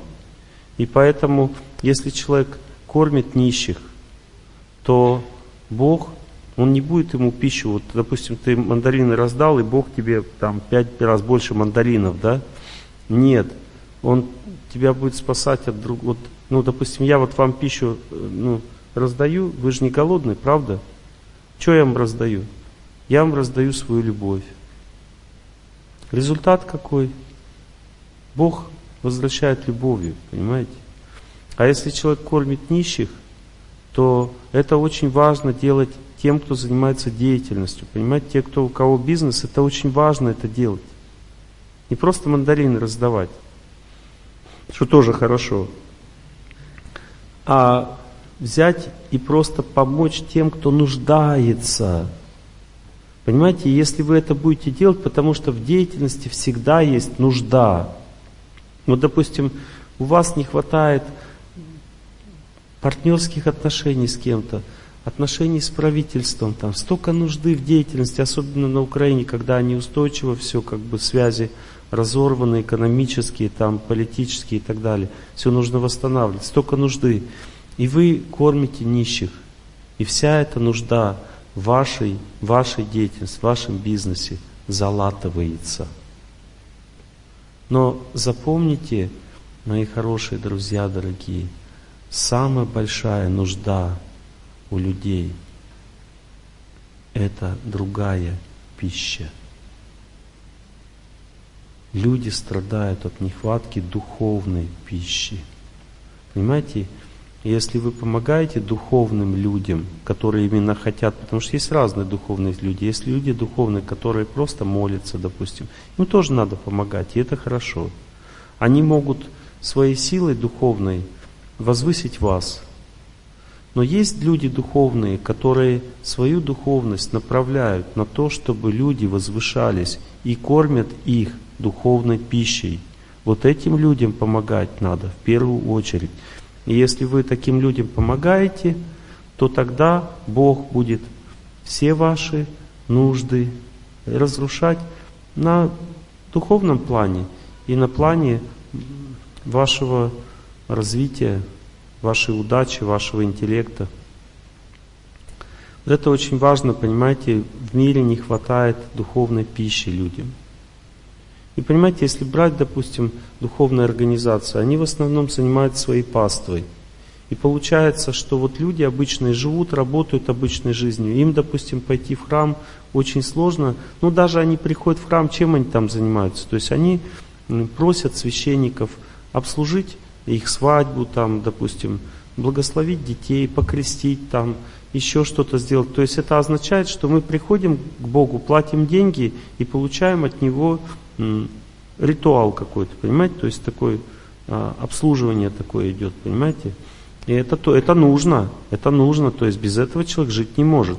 Если он хочет жениться, он должен получить контакт с Богом через священника. Это обряд очень важен, обрядовая деятельность очень важна. Но обрядовая деятельность, она кого развивает? Вас? Нет, она вот этих священников развивает, которые занимаются этой обрядовой деятельностью. А вам что нужно? Вам нужно духовную пищу кушать, то есть вам нужно духовное знание, духовная практика, изучение священных писаний. Понимаете, это то, что нужно вам. А это совсем другой вид духовной практики. Понимаете, он начинается с просто постижения, с изучения смысла жизни. Вот человек, который просто работает где-то, живет обычной жизнью, как он может понять, что ему нужна духовная практика? Как он придет в храм на то, чтобы совершать аскезы, молиться и совершать служение, а не просто попользоваться священниками? Для этого нужно развитие иметь соответствующее, понимаете? И большинство людей, они находятся вот между этим слоем и этим. Одни люди сильно развитые, они занимаются духовной практикой, но они оторваны от общества. А вторые люди, они вообще не понимают, зачем это нужно. И вот этих людей море просто. И они страдают, как не знаю что. И им нужна духовная пища, понимаете?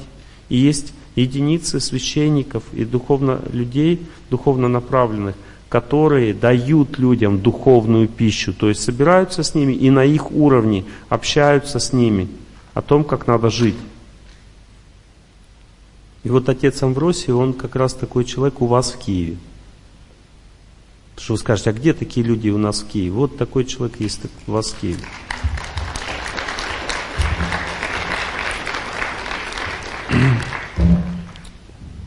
Очень широкого образования человек. Ну, то есть он мне, когда рассказывал всю дорогу, мне он столько интересного я узнал об этом городе, о, о православной вере и так далее. Бес, бесценный, ну, бесценная информация. Поэтому он скоро будет заниматься вашим развитием. Помогайте ему. Вот, знакомьтесь. Э, редкие, редкие люди, таких очень мало. Потому что даже в моей вере в основном люди, когда уходят в веру, они не хотят никого видеть, кроме своей веры, никого не слышать. Вот. И также в любой вере. Но есть люди, которые ну, уходят в веру, но при этом всех любят, всех ценят, заботятся обо всех и при этом ведут себя не в рамках только вот внутри своей вот скорлупы, а смотрят шире, широко на весь мир и любят весь мир со всем многообразием его проявлений, в том числе и религиозно. Но при этом очень глубоко погружают в свою веру. Вот эти люди, их очень мало на земле таких людей, и эти люди широких взглядов очень ценны обществу. Насколько я понимаю,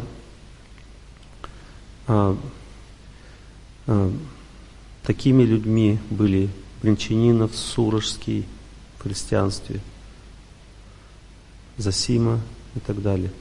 Ну, то есть это я, я, я у меня ограниченное понимание, но я, насколько я правильно говорю, вот эти люди очень редкие, то есть они, они редких, очень широких взглядов, и они как бы несли в культуру огромную, огромное развитие именно обычным людям, что очень ценно.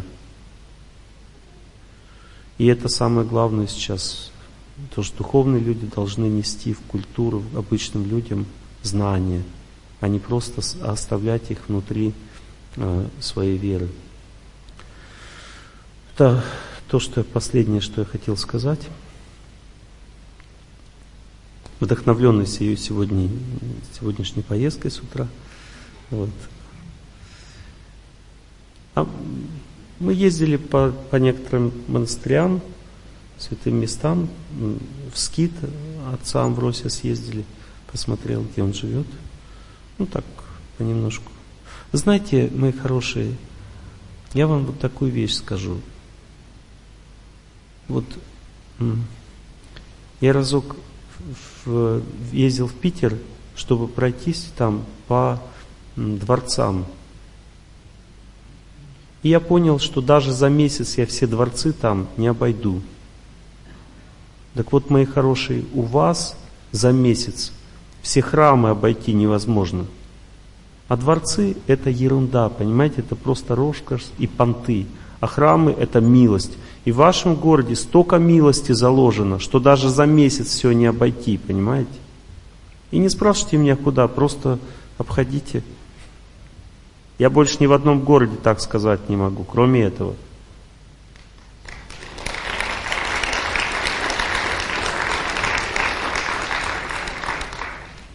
Я даже в Иерусалиме так сказать не могу. Там много храмов, но не столько, сколько здесь. Правильно? Так что цените свой город. Ваша нация, ваша страна подвергается огромным испытаниям сейчас. Потому что испытываются только те, кто могут выдержать. И вы должны выдержать. Потому что от вашей способности выдержать зависит сейчас весь мир на всей земле. Это я вам могу сказать на сто процентов точно. И поэтому, когда меня, когда я сюда приехал, хотели не пустить в Киев, я был не согласен с этим. Ну, потому что там подумали, что я был в Крыму. Я думаю, что, дурак, что ли, ехать в Крыму и терять возможность ехать в Киев. Потому что здесь сейчас решает судьба всей земли. Ну ладно, это я, можете думать, что я преувеличиваю что-то, но вы потом узнаете чуть попозже о том, о чем я говорю.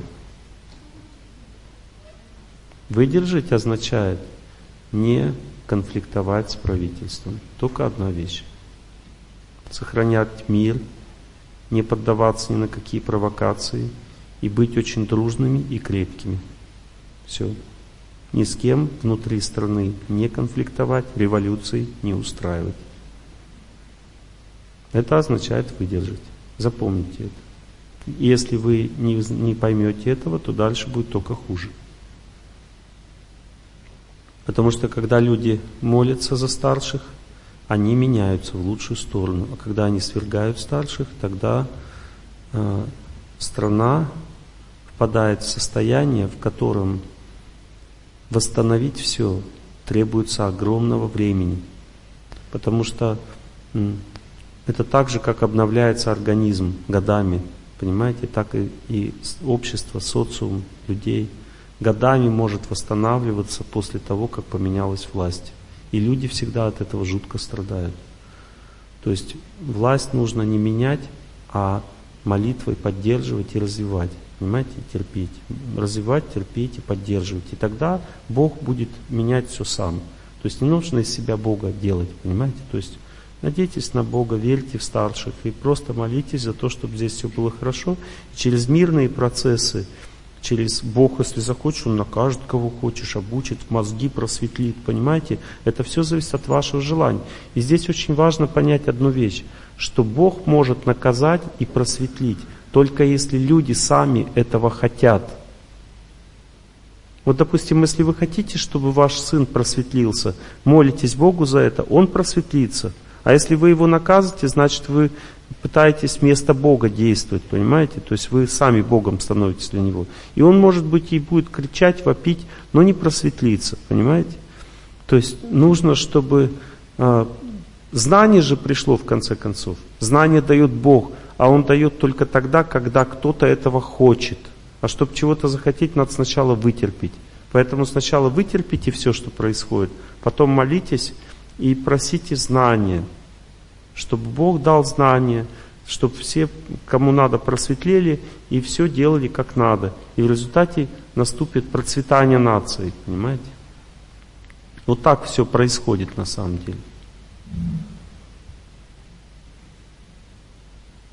Я убедил вас, нет? Хорошо. Все сели прямо.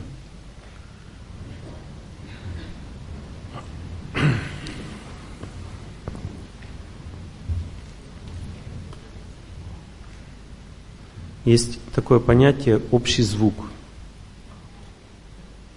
В ведах это понятие называется звук Ом. Ом такой, или Господи, там и так далее. То есть, знаете, этот звук, он такой имеет хоровую силу, такую, он как, как такая вибрация, очень сильная, громкая, густая и совместная. Вот этот общий звук, э, этому общему звуку или звуку победы, или звуку ом, или дзень, звуку дзень в буддизме, э, в священных писаниях придается огромное значение, потому что этот звук, он соединен с силой разума.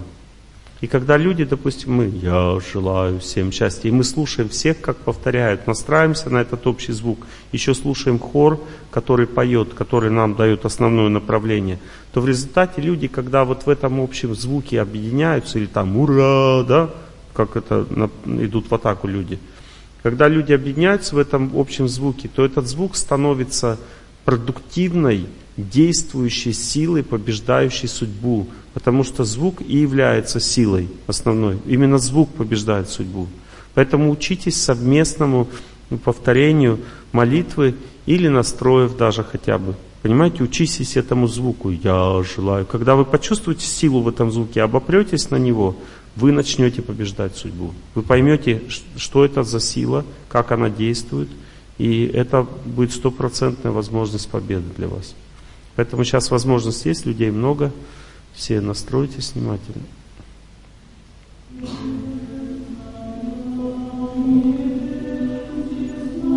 Я желаю всем счастья. Я желаю всем.